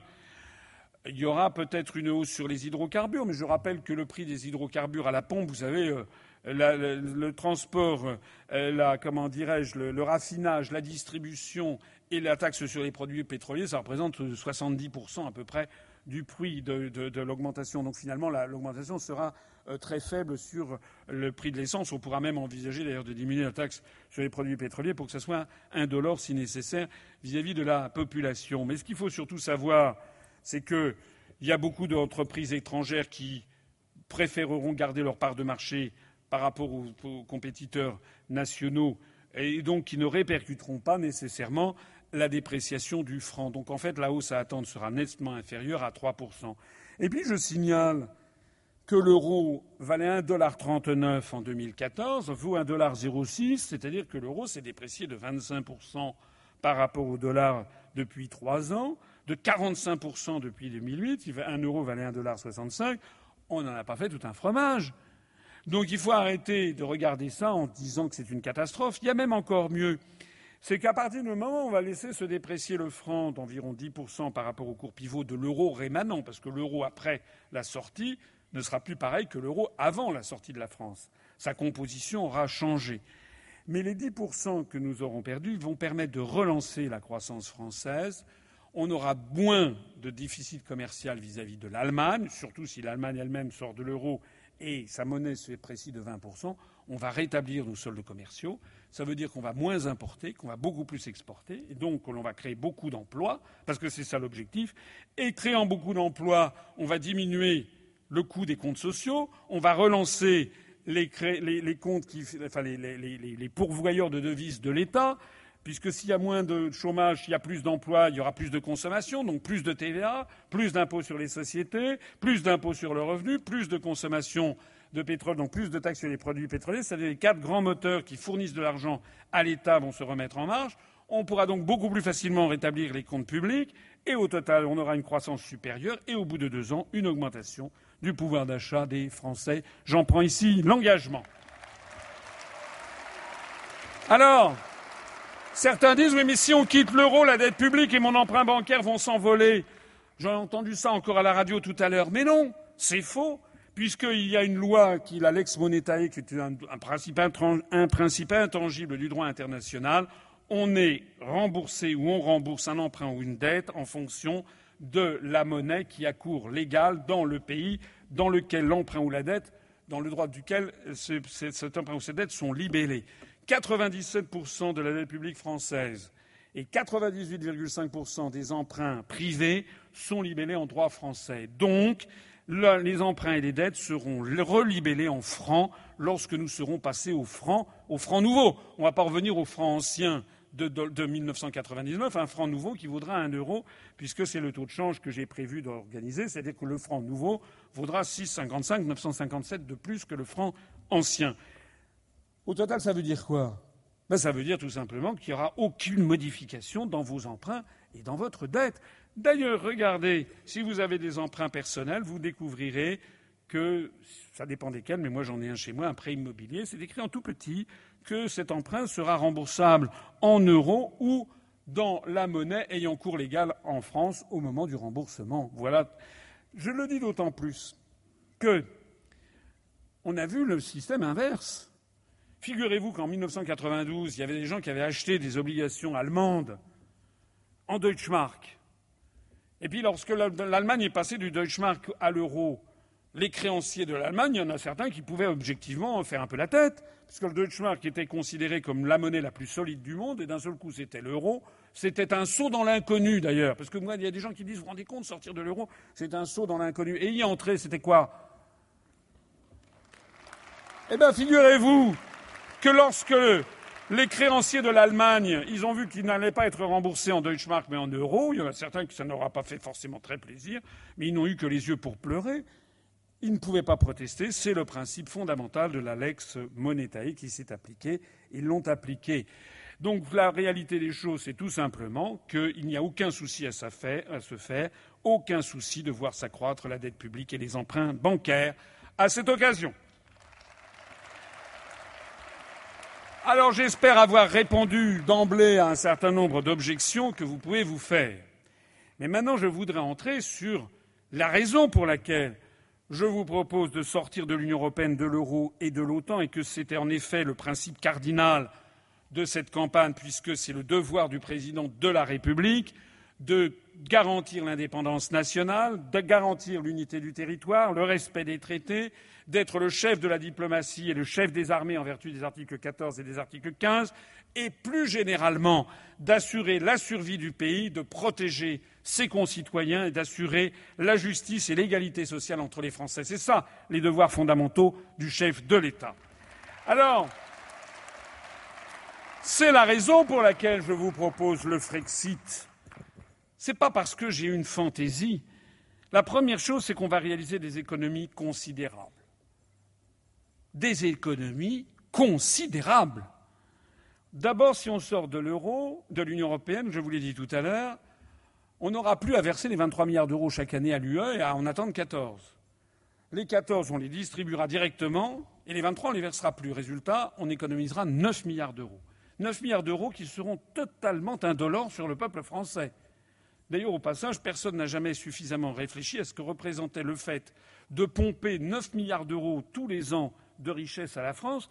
C'est un effet évidemment dépressif en matière de croissance économique. C'est comme si monsieur qui est au premier rang, je lui piquais qui gagne, par exemple, je ne sais pas, il gagne 7 500 euros par, par mois. 2 500 euros par mois. Et c'est comme si je lui piquais 200 euros ou 300 euros par mois sans qu'il s'en rende compte. Il, il, dépenserait moins, il aurait moins de croissance, si j'ose dire, que s'il les avait. On aura donc 9 milliards d'euros immédiatement à récupérer. On aura également 5 milliards d'euros de dépenses qui sont liées à l'Union européenne hors budget, dont des cofinancements, notamment des cofinancements d'éléphants blancs, dont les condamnations pécuniaires. Je rappelle que lorsque la France est condamnée, parce qu'elle tarde à transcrire dans le droit français des directives communautaires, des directives européennes, elle est condamnée. Et puis nous allons, sortant de l'Union européenne, on va sortir du funeste article 63 qui pose le principe de la libre circulation des mouvements de capitaux. Or, cette libre circulation des mouvements de capitaux est largement à l'origine de l'augmentation phénoménale de l'évasion fiscale et de la fraude fiscale, notamment par les grands groupes financiers industriels. Vous avez tous à l'esprit le scandale LuxLeaks. Vous savez qu'il y a des grands groupes industriels et de services qui font apparaître en France quasiment pas de bénéfices et font apparaître des gros bénéfices au Luxembourg puisqu'il n'y a pas d'impôt sur les sociétés. En fait, on est revenu à la France de 1788. Vous savez, lorsque Louis XVI, il avait Necker, il avait Calonne, personne n'arrivait à boucler le budget. Ça s'est mal terminé. Parce qu'en fait, les plus grandes fortunes de France ne payaient pas les impôts. Ça remontait à Charles VII, à la fin de la guerre de Cent Ans. Il avait exempté d'impôts l'aristocratie et le haut clergé. Et c'est pour ça qu'on n'arrivait pas à boucler le budget en 1788. c'est une des raisons, c'est pas la seule, mais c'est une des raisons. Bon. Il y avait aussi le train de vie de Versailles, de la Cour. Mais nous sommes revenus dans cette situation parce que les entités les plus riches de France les grands groupes industriels, les grandes fortunes organisent leur insolvabilité fiscale. Et justement, en sortant de l'Union européenne, en rétablissant le contrôle des mouvements de capitaux, on va enfin pouvoir lutter sérieusement contre cette fraude fiscale qui est évaluée par Bercy entre 60 et 80 milliards d'euros par an. Je suis assez modeste quand je pense qu'on peut en récupérer 20 milliards d'euros sur l'évasion fiscale. Tout ceci, ça fait 34 milliards d'euros d'économies par an, plus exactement 14 milliards d'euros de non-dépenses et 20 milliards d'euros de, de, dans les soutes de l'État. Ça veut dire qu'on va beaucoup plus facilement boucler le budget de la France, mais ça veut dire qu'on va récupérer 170 milliards sur un quinquennat, et tout ceci sans que les Français ne soient attaqués, puisque ce n'est pas à eux que l'on s'en prend. Les autres, ils vous proposent quoi? Monsieur Fillon propose de supprimer 500 000 fonctionnaires. M. Macron propose d'en supprimer 120 000, je crois. Mais en fait, ils vous disent n'importe quoi, ils vous disent ça. Et puis après ça, ils vont voir des policiers. M. Macron, il a dit voilà, il va aller supprimer 120 000. Puis le lendemain, vous savez, il va voir des policiers. Puis là, il dit il faut qu'il y ait plus de policiers. Je créerai 15 000 postes de policiers. Bon. Puis le surlendemain, il va voir des, des gens des services de santé. Il faut qu'il y ait 15 000 euh, personnes en plus dans les services hospitaliers. Donc en fait, tous ces gens sont des des bonimenteurs. Ils vous proposent de supprimer des postes de fonctionnaires en général et d'en créer en particulier. Comment est-ce qu'ils font la jonction entre l'un et l'autre? En fait, ils vous bobardent. Voilà. Est-ce que vous pouvez faire confiance à ces gens-là? Non. Vous ne le savez pas. Ça n'est pas tout. Quand on va sortir de l'Union européenne, on va pouvoir alléger considérablement les normes européennes qui pèsent sur les administrations publiques et aussi sur les entreprises, les TPE, les artisans, les commerçants, les agriculteurs et les PME. Et ça, ça représente un coût qui n'est pas du cash, ce n'est pas des espèces, ce n'est pas non plus des rentrées fiscales, c'est un allègement des normes colossales qui pèsent sur nos artisans, nos commerçants, les TPE, les PME, etc. Et que si on s'inspire des calculs macroéconomiques qui ont été faits au Royaume-Uni pourrait atteindre quelque chose comme 39 milliards d'euros d'économie macroéconomique par an en France. Il faut en regarder en tout cas une certitude, c'est que si on sort de l'Union européenne, c'est d'ailleurs ce que me disait le président de l'île de Saint-Barthélemy, on va alléger d'un seul coup, d'un seul, énormément de réglementations qui pèsent sur nos petites entreprises. Je ne dis pas, je ne dis pas sur les grandes entreprises. Il faut savoir qu'en France, il y a à peu près 180 000 entreprises qui exportent. Celles qui exportent vers les pays de l'Union européenne auront intérêt à rester assujetties à ces normes si elles veulent pouvoir avoir la possibilité d'exporter. Mais c'est 180 000 entreprises. Or, en France, il y a des millions d'entreprises. Et il n'y a aucune raison pour qu'un artisan, un commerçant, euh, un agriculteur, quelqu'un qui est à la tête d'une TPE, etc., dont la zone de chalandise, dont les clients se situent dans un rayon de 5 à 15 kilomètres, qu'on, qu'on l'assujettisse à toutes les réglementations européennes. Grâce au Frexit, nous allons empêcher la disparition définitive de la pêche artisanale et de l'agriculture familiale. J'en ai déjà parlé tout à l'heure. Ce sont les articles des traités qui imposent un modèle ultra-productiviste à l'agriculture. Je l'ai déjà dit dans d'autres, dans d'autres réunions, l'article 39 du TEFU qui dit que l'objectif de la politique agricole commune est d'augmenter la productivité de l'agriculture. Il faut être vraiment fou pour rédiger le TEFU. Parce que il ne s'agit pas d'un plan quinquennal. On aurait un plan quinquennal sur cinq ans, disant au cours des cinq années, on va augmenter la productivité de l'agriculture, dont acte. C'est une politique comme une autre. Très bien, on peut se fixer ça comme objectif. Mais un traité international n'a pas de date limite de péremption.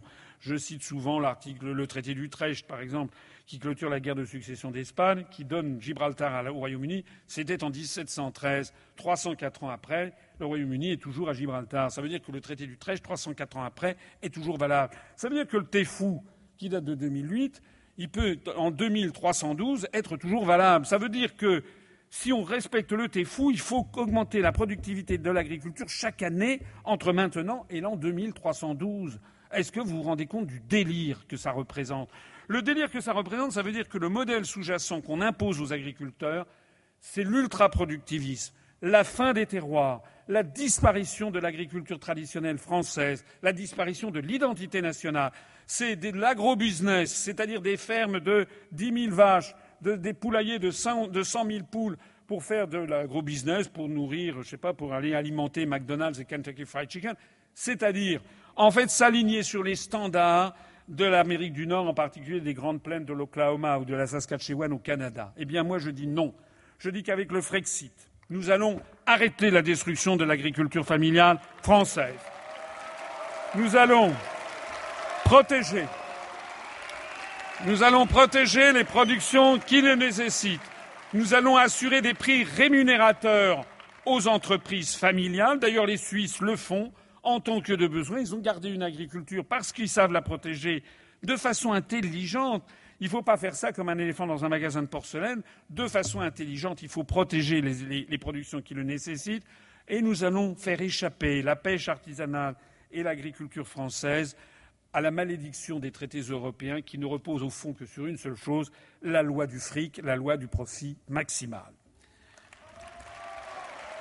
Nous donnerons, quant à nous, il y avait 4 millions d'agriculteurs en 1960, 4 millions d'agriculteurs familiaux, ils sont tombés à 400 000. 90% des agriculteurs ont disparu.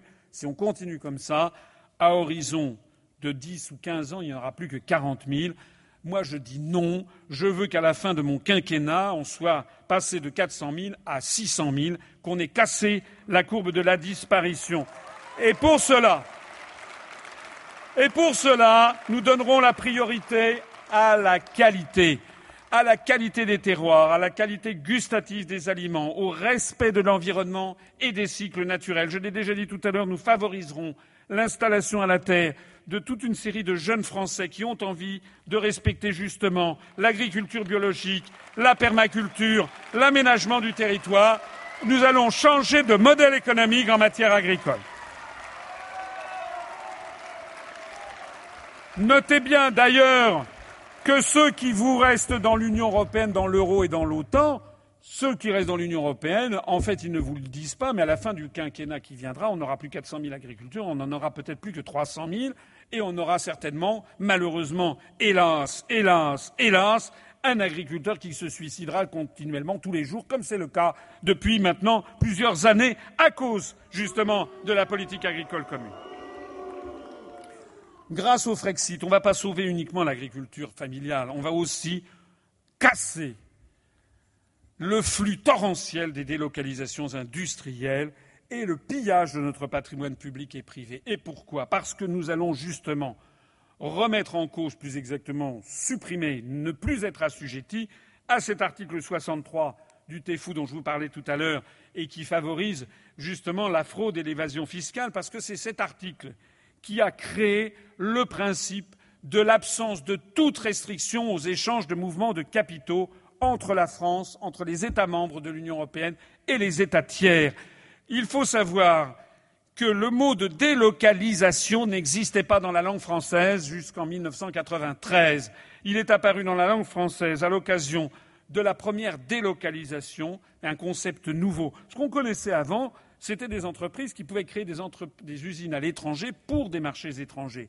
Il fallait demander l'autorisation de sortir plusieurs centaines de millions d'euros. Je cite souvent l'exemple, par exemple, de PSA créant une usine de fabrication de voitures Peugeot en Iran avec son partenaire Iran Khodro dans les années 70, obtenant l'autorisation du ministère des Finances de sortir plusieurs centaines de millions, peut-être même un ou deux milliards de francs de l'époque, pour créer une usine de fabrication de 500 cas. Ça, on connaissait. Ce sont des implantations à l'étranger pour des marchés étrangers.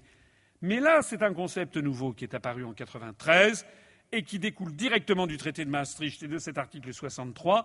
C'est l'idée, c'était une entreprise qui appelait l'entreprise Hoover, qui fabriquait des aspirateurs à Dijon, et qui a décidé de mettre en œuvre pour la première fois cet article qui était dans le traité de Maastricht, c'est-à-dire un concept nouveau.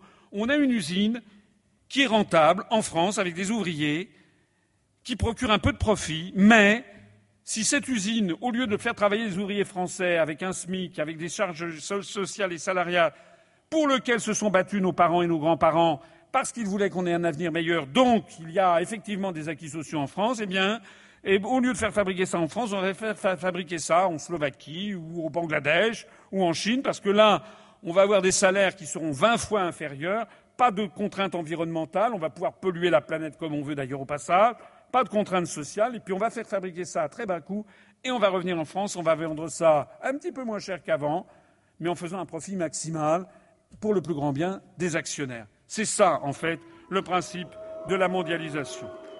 Alors le, Frexit va permettre d'interdire les délocalisations, puisque, en supprimant cet article 63, nous allons réinstaurer le contrôle des mouvements de capitaux tel qu'il existait avant le traité de Maastricht, tel qu'il existait avant que le mot délocalisation arrive dans le vocabulaire français, et tel qu'il existe aujourd'hui dans la grande majorité des États de la planète. En fait, tous les États hors OCDE contrôlent les évolutions des mouvements de capitaux, notamment la Chine, l'Inde, l'Asie du Sud-Est et l'Asie du Sud.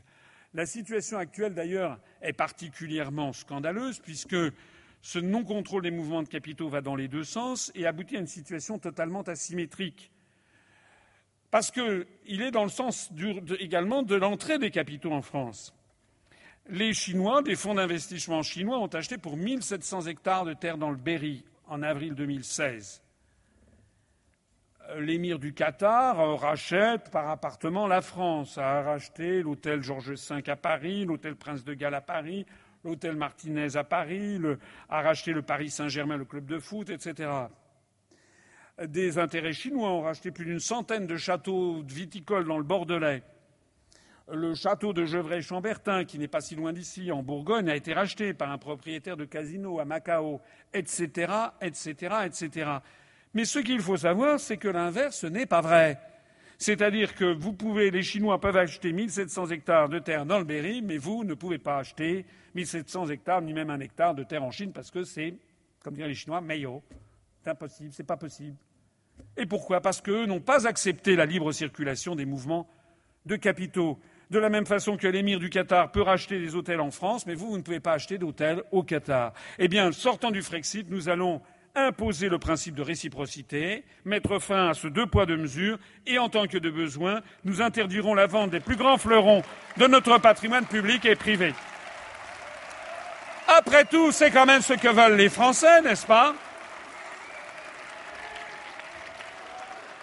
Mais pourquoi les autres pourquoi les autres, ils ne vous le proposent pas?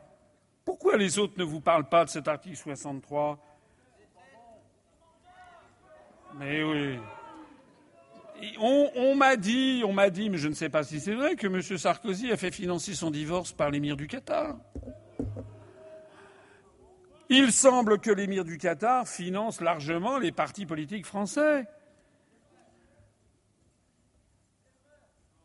Eh bien, nous, l'UPR, n'est financée par personne d'autre que par le peuple français.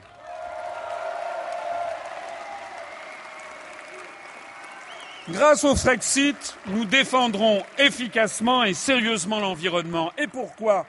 Eh bien, pour les mêmes raisons que celles que je viens d'évoquer, parce qu'à cause de cet article 63, à cause de ces délocalisations industrielles, on a pris désormais le pli, pas seulement en France, mais dans les pays européens, mais aussi dans les pays de l'OCDE comme aux États-Unis, au Canada, de faire fabriquer à 15 000 kilomètres des productions qu'auparavant on faisait fabriquer à 2 kilomètres. Qu'est-ce qui se passe? Il se passe qu'effectivement, comme je le disais tout à l'heure, ça permet de maximiser le profit des actionnaires des grands groupes qui font ça. Je rappelle que la plus première fortune mondiale maintenant, ce n'est plus Bill Gates, c'est un Espagnol, M. Amancio Ortega, merci pour lui, 80 milliards d'euros de fortune personnelle, parce qu'il a décidé de faire fabriquer plein de vêtements au Bangladesh avec des enfants, des gamins qui ont 15 ans, 16 ans, et qui sont payés un dollar par jour. Il est à la tête des magasins Zara. Eh bien, il a d'ailleurs au passage torpillé l'industrie textile en Europe occidentale avec ce genre de système. Alors effectivement, ça permet de maximiser le profit. Mais ça permet quoi aussi? Ça permet de. Enfin, ça permet. Ça occasionne du travail dans des pays comme le Bangladesh, l'Asie du Sud, le, le subcontinent indien, la Chine, où il n'y a aucune norme environnementale, où on pollue en veux-tu, en voilà, n'en veux-tu pas, en voilà quand même, et où l'on on est en train de polluer l'ensemble de la planète. Vous savez, il y a eu cette course autour du monde euh, par, euh, à, voile autour du monde qui a eu lieu récemment. Il paraît qu'il y a six euh, compétiteurs, c'est un Français qui a pulvérisé le record du monde, vous le savez, mais il paraît qu'il y a six compétiteurs avec leurs navires qui ont heurté dans l'océan Pacifique un conteneur qui flottait entre deux eaux. L'océan Pacifique est en train de devenir une poubelle. Est-ce que vous vous rendez compte L'océan Pacifique, l'océan Pacifique qui a bercé l'imaginaire de l'Occident à partir du moment où euh, Wallis, puis Bougainville, puis le capitaine Cook, puis euh, euh, Paul Gauguin, puis Alain Gerbeau, Jacques Brel ont découvert l'océan Pacifique, c'est en train de devenir la poubelle du monde. Dans l'océan Pacifique au nord-est, vous avez un vortex, vous savez, de 800-900 km de diamètre avec des produits, des, trucs en plastique qui tournent comme ça au large de la Colombie-Britannique. Quelle planète allons-nous laisser à nos petits-enfants si on continue avec cette histoire? En réalité, la planète ne peut pas se permettre le luxe. Ne serait-ce déjà que la fin des hydrocarbures, puisqu'on a, semble-t-il, passé le pic pétrolier, on ne peut pas se permettre de continuer encore longtemps d'aller faire fabriquer à 15 000 kilomètres nos, chaussures, nos vêtements, nos lunettes, nos jouets, nos meubles, euh, les produits bruns, c'est-à-dire euh, ce qu'on appelle les produits bruns et les produits blancs, les téléviseurs, si tant est qu'il y a encore des téléviseurs, les ordinateurs, les téléphones, etc. Il y a un moment à partir duquel il va falloir que ceci se, non pas peut-être s'arrête, mais se renverse, que la tendance se renverse et qu'il va falloir progressivement de plus en plus fabriquer local, ne serait-ce que pour des raisons de défense de l'environnement. Parce que ce système, est à la fois celui qui provoque la dégradation de l'environnement planétaire et aussi la montée du chômage et aussi la montée de la délinquance parce que c'est un sujet. Certains me reprochent de ne pas le traiter suffisamment. Oui, parce que moi, je ne suis pas un populiste. Je ne suis pas quelqu'un qui joue sur les sentiments comme ça, spontanés des gens. J'essaye d'expliquer Bien sûr que je veux la sécurité de mes concitoyens et j'ai sur beaucoup de propositions qui sont faites. Je vous renvoie à ce programme. Mais si la sécurité se dégrade, si l'insécurité se développe, pas seulement en France, mais dans tous les pays de l'OCDE, c'est pour une raison fondamentale. Cette raison fondamentale, c'est que nous assistons, du fait du système dit de mondialisation inévitable, à l'ouverture de plus en plus grande des inégalités sociales, avec au bout de l'échelle sociale, à un bout, quelques milliers de personnes, quelques centaines de personnes, quelques dizaines de personnes qui ont des richesses de plus en plus colossales. Il faut savoir qu'en France, 21 Français possèdent autant d'argent que 40% des Français. Ce système-là d'inégalité excessive va de pair avec, à l'autre bout de l'échelle sociale, des Français de plus en plus nombreux qui basculent en dessous du seuil de pauvreté. On a une société qui devient dingue. Pourquoi? Parce que nous assistons, du fait de ces mondialisations, à la montée concomitante, d'une part, du désir de produits, surtout dans des sociétés qui ont perdu le sens des repères spirituels. Des sociétés où l'on explique aux jeunes que si tu n'as pas une Rolex à 50 ans, c'est que tu as raté ta vie. Je vais vous faire un aveu d'ailleurs, je n'ai pas de Rolex, j'ai passé 50 ans. Eh bien, je n'ai pas raté ma vie. Alors nous avons des sociétés qui ont mis comme si c'était des vieilles lunes tout ce qui est euh, valeur un peu transcendante, le beau, le bien, le juste, le vrai, le don de soi, la gratuité, le bénévolat. Je rappelle d'ailleurs, j'en profite pour saluer les milliers de bénévoles que nous avons à l'UPR et qui, parce qu'ils distribuent des tracts, parce qu'ils collent des affiches, réhabilitent la politique dans ce qu'elle a de noble en France à la grande surprise d'ailleurs de beaucoup de journalistes qui se disent Mais comment vous faites pour avoir tant d'affiches? De quel budget disposez-vous? J'ai dit Mais je n'ai pas de budget. J'ai simplement que nous avons le peuple français qui va coller les affiches.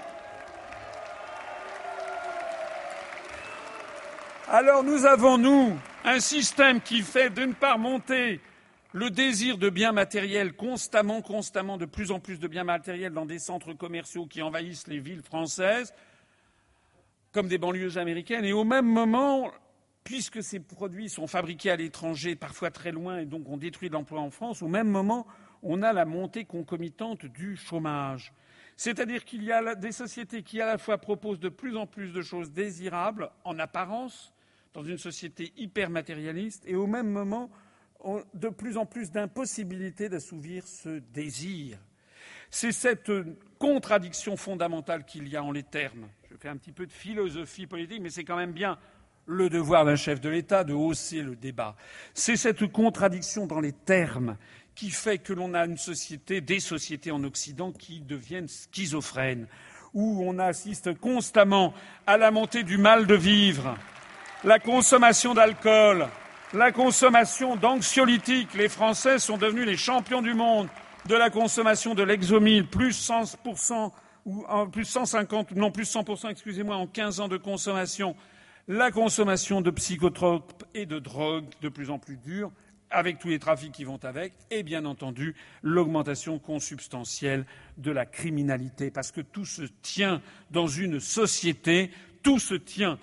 En rompant avec la logique de la mondialisation, le Frexit permettra enfin de protéger la planète le Frexit ne mènera pas à l'autarcie, mais à un libre-échange ciblé avec la priorité donnée aux circuits courts, favorisant de l'emploi local et, au bout du compte, favorisant un mieux-être, un meilleur bonheur en, France, avec très probablement la diminution de la criminalité.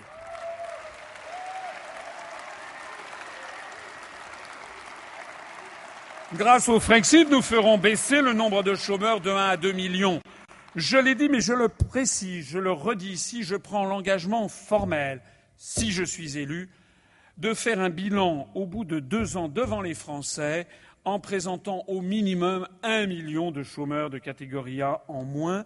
Je rappelle que nous avons atteint 3,6 millions officiellement de chômeurs de catégorie A, c'est-à-dire les gens qui n'ont aucun emploi. Et si on y ajoute les petits boulots, ceux qui sont en stage parking, etc., on ne sait plus à combien on en est, 6, 7, 8 millions de personnes en sous-emploi ou au chômage. C'est le cancer de la société française. Moi, je prends l'engagement de casser cette montée. Quand je dis de faire baisser de 1 à 2 millions, euh, c'est fondamental. J'ai conscience qu'on ne reviendra pas aux années 80, parce que dans les années 80, quand on avait atteint, on se rapprochait du seuil de 1 million de chômeurs, ça paraissait quelque chose de dramatique. On est à 3,6. Même si on baisse à 2, euh, ça fera tomber à 1,6. On restera encore à des zones élevées de chômage, mais quand même. Les autres, ils vous proposent quoi Ils vous proposent d'utiliser les mêmes médecines que celles qu'on nous impose depuis 15 ans, qui ont montré non seulement leur inefficacité, mais même leur nocivité, puisque le chômage ne fait qu'augmenter. Je répète ici, vous savez ce que disait Einstein, la folie consiste à faire encore et encore la même chose et à en attendre des résultats différents. Monsieur Fillon, Monsieur Macron, Monsieur Hamon proposent de faire encore et encore et encore la même chose et à en attendre des résultats différents de ce que l'on assiste depuis 15 ans. Ça suffit comme ça, il faut maintenant changer. Grâce au Frexit, nous allons préserver, renforcer les services publics à la française. Je rappelle que c'est l'article 106 du traité sur le fonctionnement de l'Union européenne qui pousse, comme la technique du salami, tranche après tranche, à nous départir de tous nos services publics, qui ont pour effet la désertification rurale, la, la rupture de l'égalité des chances entre les territoires de la République française. Moi, je ne veux pas que l'on privatise nos services publics, je ne veux pas que l'on aille vers une justice à deux vitesses, vers une médecine à deux vitesses, vers des, réseaux, vers le, gaz, l'électricité, les transports à deux vitesses. Il faut que tout le monde soit égal dans la République française. Je dis ça, ça ne remonte pas à la libération. J'ai souvent l'occasion d'expliquer que les Français ne sont pas des anglo-saxons. Nous avons, nous, une tradition qui a plus de 700 ans d'âge. Je rappelle qu'en 1260, le chef de l'État, le roi de France, s'appelait Louis IX. Il était le fils de Blanche de Castille, qui avait élevé, elle était très pieuse, elle était d'origine espagnole. Elle avait élevé son fils dans une foi ardente. C'était le moment de la construction des grandes cathédrales. Louis IX monte sur le trône à 12 ans quand son père Louis VIII meurt. Il est encore enfant. Mais il se jure de gérer son royaume un petit peu comme étant à l'imitation de Jésus-Christ, comme le vicaire du Christ sur terre. Il le fait pour des raisons religieuses, il est très pieux, il le fait aussi pour des raisons de fine politique, puisqu'il est le, neuvième successeur d'Hugues Capet. Il veut asseoir la dynastie capétienne. C'est un fin politique. Il a senti ce que souhaite le peuple français. Il va faire deux choses qui sont restées célèbres dans notre histoire. Il va rendre la justice sous son chêne à Vincennes. Quand j'étais petit, moi, il fallait coller des petites étiquettes, des petites photos comme ça, dans petits dessins dans mon cahier d'écolier. Donc il y avait Saint-Louis rendant la justice sous son chêne. Moi, je ne comprenais pas pourquoi c'était si important que ce soit un chêne. Et je vous avoue que tout le monde s'en fout que ce soit un chêne. À Vincennes, bon, c'était le château de Vincennes qui existe toujours. Mais ce n'est pas ça l'important. Ce qui était important, c'est que le roi de France rendit la justice. Et de quelle façon? Il avait un greffier, il faisait venir un féodal, le comte de Charolais par exemple, et puis un, paysan qui avait un différent, un pauvre paysan. Et puis le roi écoutait l'un et l'autre, et c'est son mémorialiste Joinville qui le raconte. Le cas échéant, pas toujours, mais le cas échéant, le roi disait au greffier C'est toi le paysan qui a raison. Toi, je vais te mettre en prison, disait-il au féodal. Et les Français de l'époque ont découvert, éberlués et un peu émerveillés, ce qu'est un bon chef d'État, du moins le chef d'État que les Français attendent, c'est-à-dire quelqu'un qui fait régner la justice sociale, quelle que soit la position sociale de la personne. En France, nous ne voulons pas avoir une justice pour les riches et une justice pour les pauvres. L'antithèse exacte de la société américaine, d'ailleurs. Et puis, quelques années après, Louis IX s'est rendu célèbre pour autre chose et il a créé un hospice qui existe toujours, l'hospice des 15-20, c'est le système vigésimal, comme on dit, base 20. 15-20, ça veut dire 15 fois 20, 300, 300 lits. Il s'agissait de l'hôpital des 15-20, qui existe toujours, qui est à Paris, et dans lequel il avait décidé de faire soigner des pauvres qui étaient aveugles pour l'essentiel, euh, et de les financer, qu'ils puissent être hébergés et soignés avec la médecine du milieu du XIIIe siècle, c'est entendu, mais quand même. Il y avait des simples, on pouvait quand même faire des choses, on pouvait faire des trépanations, il y avait quand même de la médecine qui existait. Et qu'ils puissent vivre ainsi, comme le dit euh, l'un autre de ces mémorialistes, qui était le confesseur de sa, de sa veuve, la reine Marguerite, qui écrit en 1303 que le roi avait créé l'hôpital des 15-20, l'hospice des 15-20, et qui assurait donc le gîte et le couvert. Je ne me rappelle plus comment c'est formulé en vieux français. Je me rappelle la formule en vieux français que tout ceci était financé sur la bourse du roi, c'est-à-dire sur la bourse du roi, c'est-à-dire sur le trésor public. En 1260, c'était il y a 757 ans. Ça veut dire que depuis plus de 750 ans, ce qu'attendent les Français d'un chef d'État, un vrai chef d'État, c'est qu'il les protège face aux grandes oligarchies de leur époque, les grandes féodalités, à l'époque, le comte de Charolais sous Louis IX, le duc de Bourgogne sous Louis XI, le grand Condé ou le prince de Conti sous Louis XIV et sous les grands jours d'Auvergne.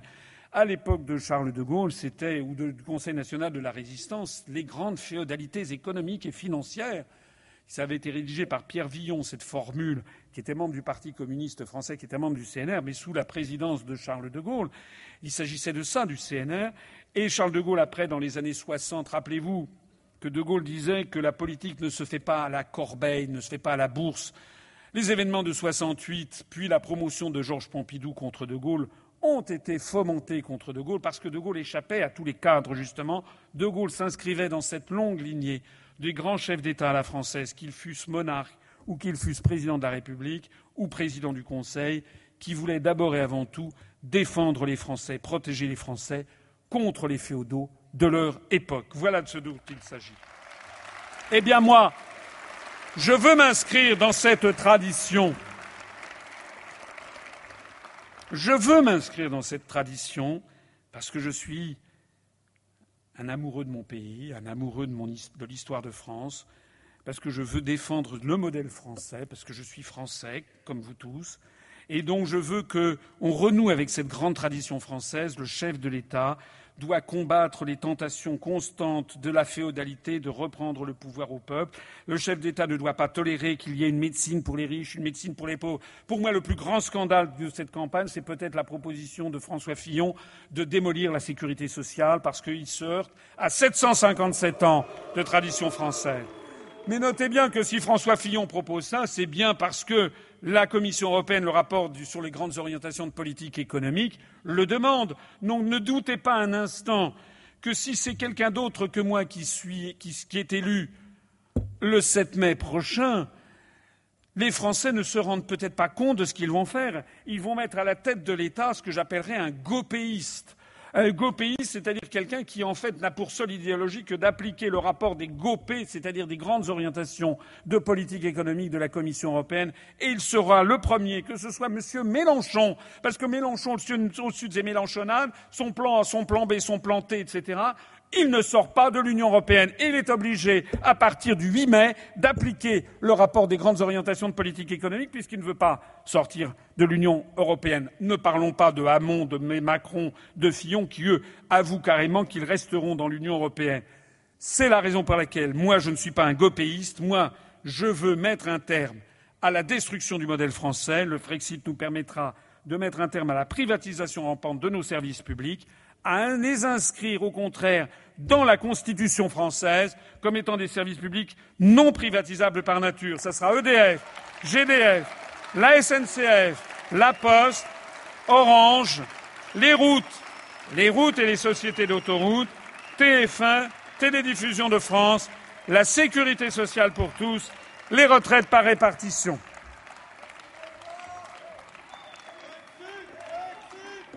Grâce au Frexit, justement, nous allons défendre nos acquis sociaux et rétablir notre démocratie. Je parle à l'instant des GOPÉ. Ces GOPÉ sont prises en vertu de l'article 121 du TEFU qui impose une convergence des politiques économiques. C'est Madame Lagarde. Les GOPÉ, c'est ça, c'est l'article 121. Il faut comprendre, il faut comprendre que entre l'euro et la démocratie, il faut choisir. On ne peut pas avoir l'euro et la démocratie. Il faut comprendre qu'on ne peut pas avoir l'euro et les services publics. Il faut comprendre qu'on ne peut pas avoir l'euro et la défense de nos acquis sociaux. Parce que pour maintenir l'euro, en, essayer de maintenir l'euro de façon viable, c'est l'article 121 du TEFU qui nous dit qu'il faut aller vers une convergence des politiques économiques et sociales pour essayer d'avoir justement quelque chose qui tienne la route pour maintenir l'euro. Or, il se trouve, il se trouve que nous sommes en France que nous ne sommes pas en Bulgarie. En France, le SMIC est de 1140 euros net par mois. En Bulgarie, il est de 200 euros net par mois. Et contrairement à ce que vous veut vous faire croire, Monsieur Mélenchon, jamais on ne passera le SMIC en Bulgarie à 1140 euros par mois. En revanche, ce qui est prévu, c'est que le SMIC français passe progressivement à 200 euros par mois. C'est d'ailleurs les demandes des grandes orientations de politique économique.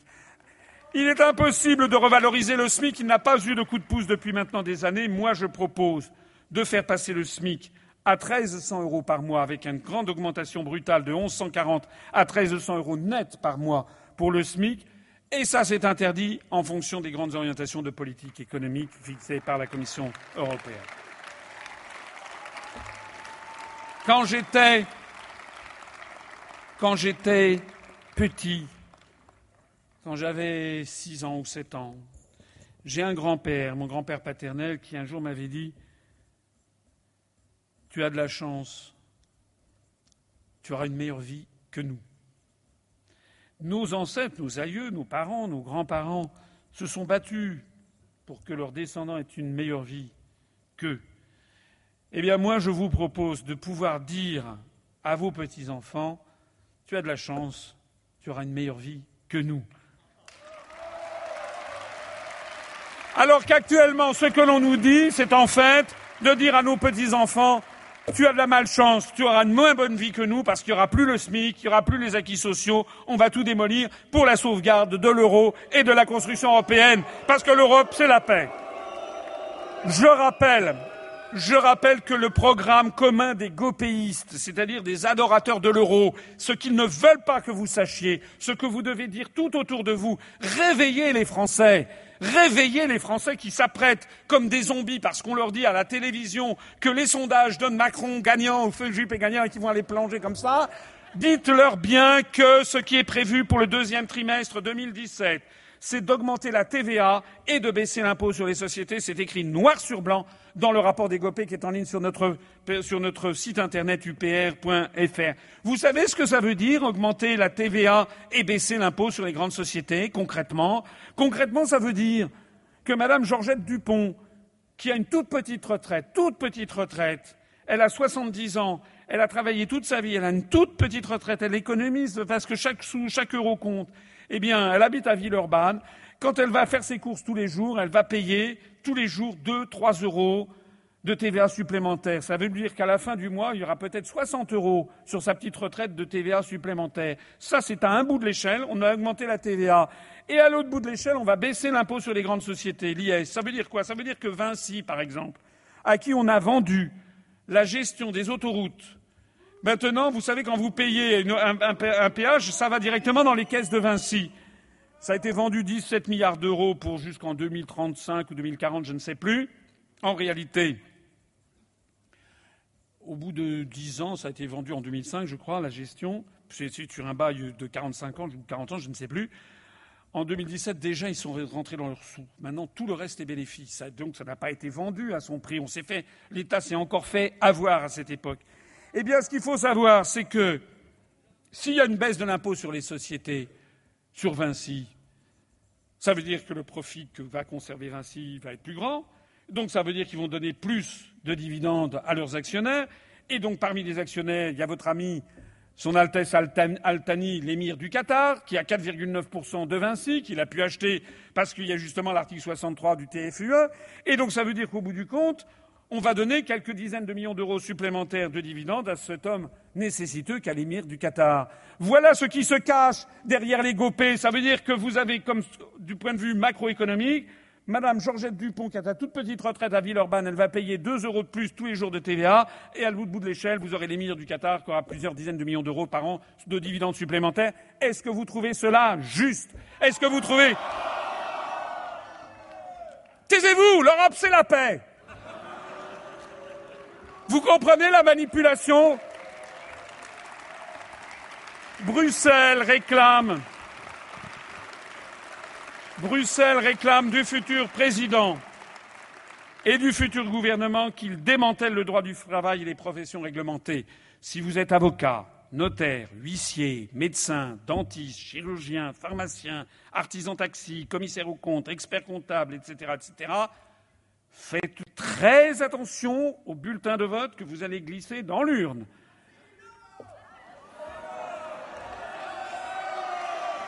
Parce que c'est marqué dessus.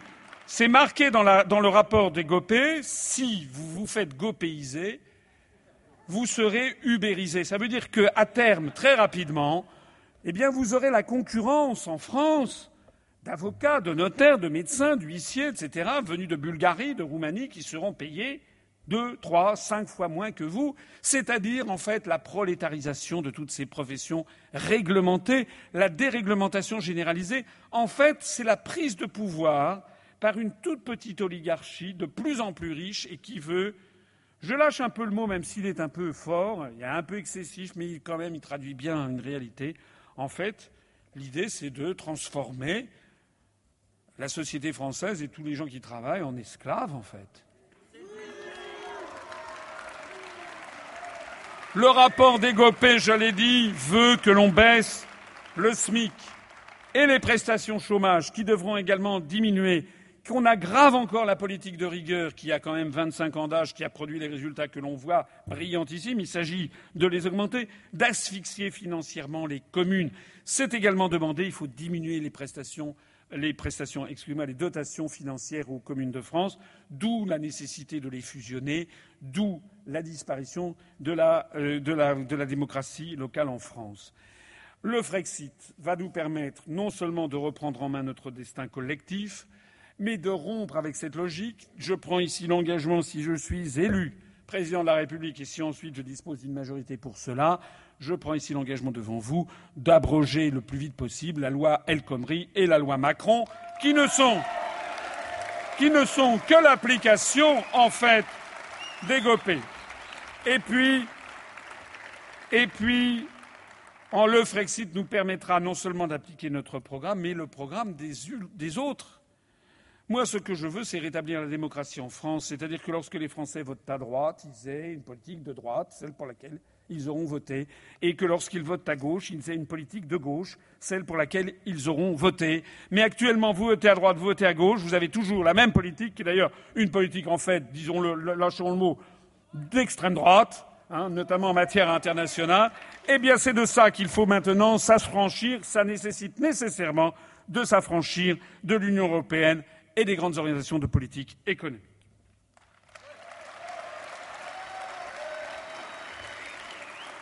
Grâce au Frexit, nous allons retrouver notre indépendance nationale et nous pourrons œuvrer pour la paix mondiale. Parce que la sortie de l'Union européenne, c'est-à-dire de la politique étrangère de sécurité et de défense et de l'OTAN, va nous libérer de la soumission militaire à Washington.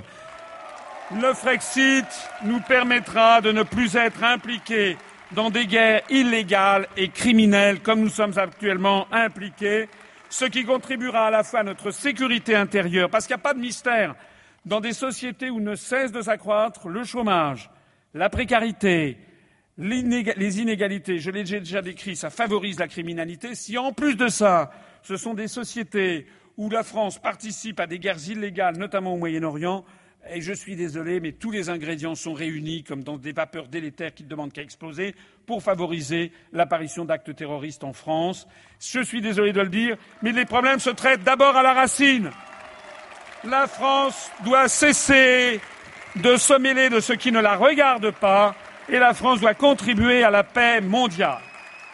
Enfin, et grâce au Frexit, nous allons renouer avec la francophonie et tous les pays du monde l'Union européenne enferme la France dans un espace artificiel qui postule que notre avenir passerait nécessairement par une fusion progressive avec 27 autres États, bientôt 28, 29, 30, avec euh, la Bosnie-Herzégovine, la Macédoine, la Moldavie, la Géorgie et j'en passe. Je n'ai rien contre beaucoup de ces pays. Je n'ai d'ailleurs rien contre aucun pays du monde, soit dit en passant. Mais il se trouve qu'avec la Lettonie, la Lituanie, l'Estonie, la Slovaquie, nous n'avons pas d'histoire commune, pas de langue commune, pas de culture commune. On n'a même pas le socle religieux commun, puisque ce sont des pays luthériens et protestants.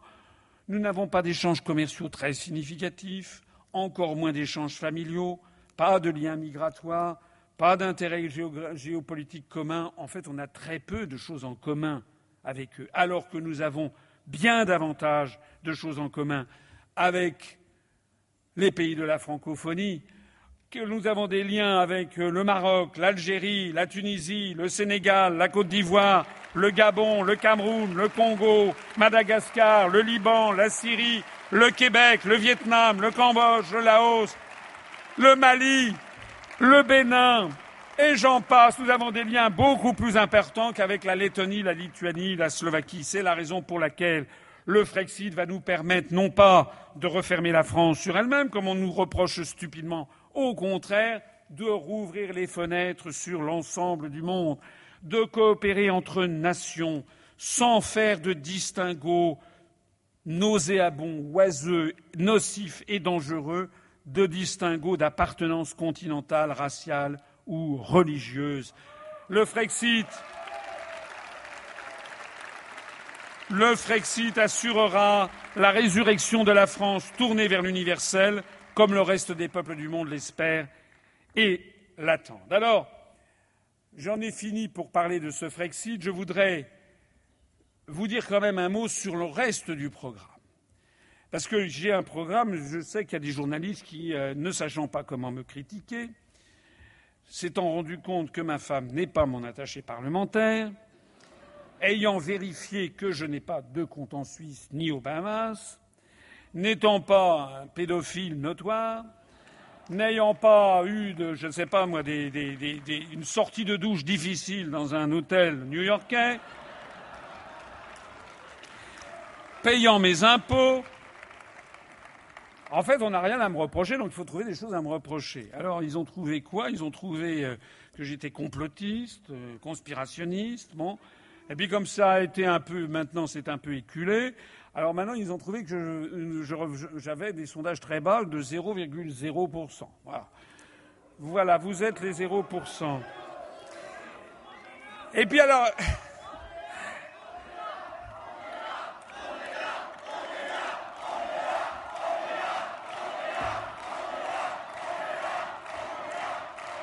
Alors, ils ont trouvé un dernier truc, c'est euh, finalement, j'aurais une obsession, c'est le, le Frexit. Le Frexit m'excite. Voilà. Ce serait mon obsession. Eh bien non, je n'ai pas d'obsession. D'ailleurs, je suis quelqu'un de. Je vous le signale. D'abord, je suis en très bonne santé. Je reconnais que pour mes adversaires, c'est un peu gênant, mais c'est comme ça. J'ai des analyses de sang excellentes.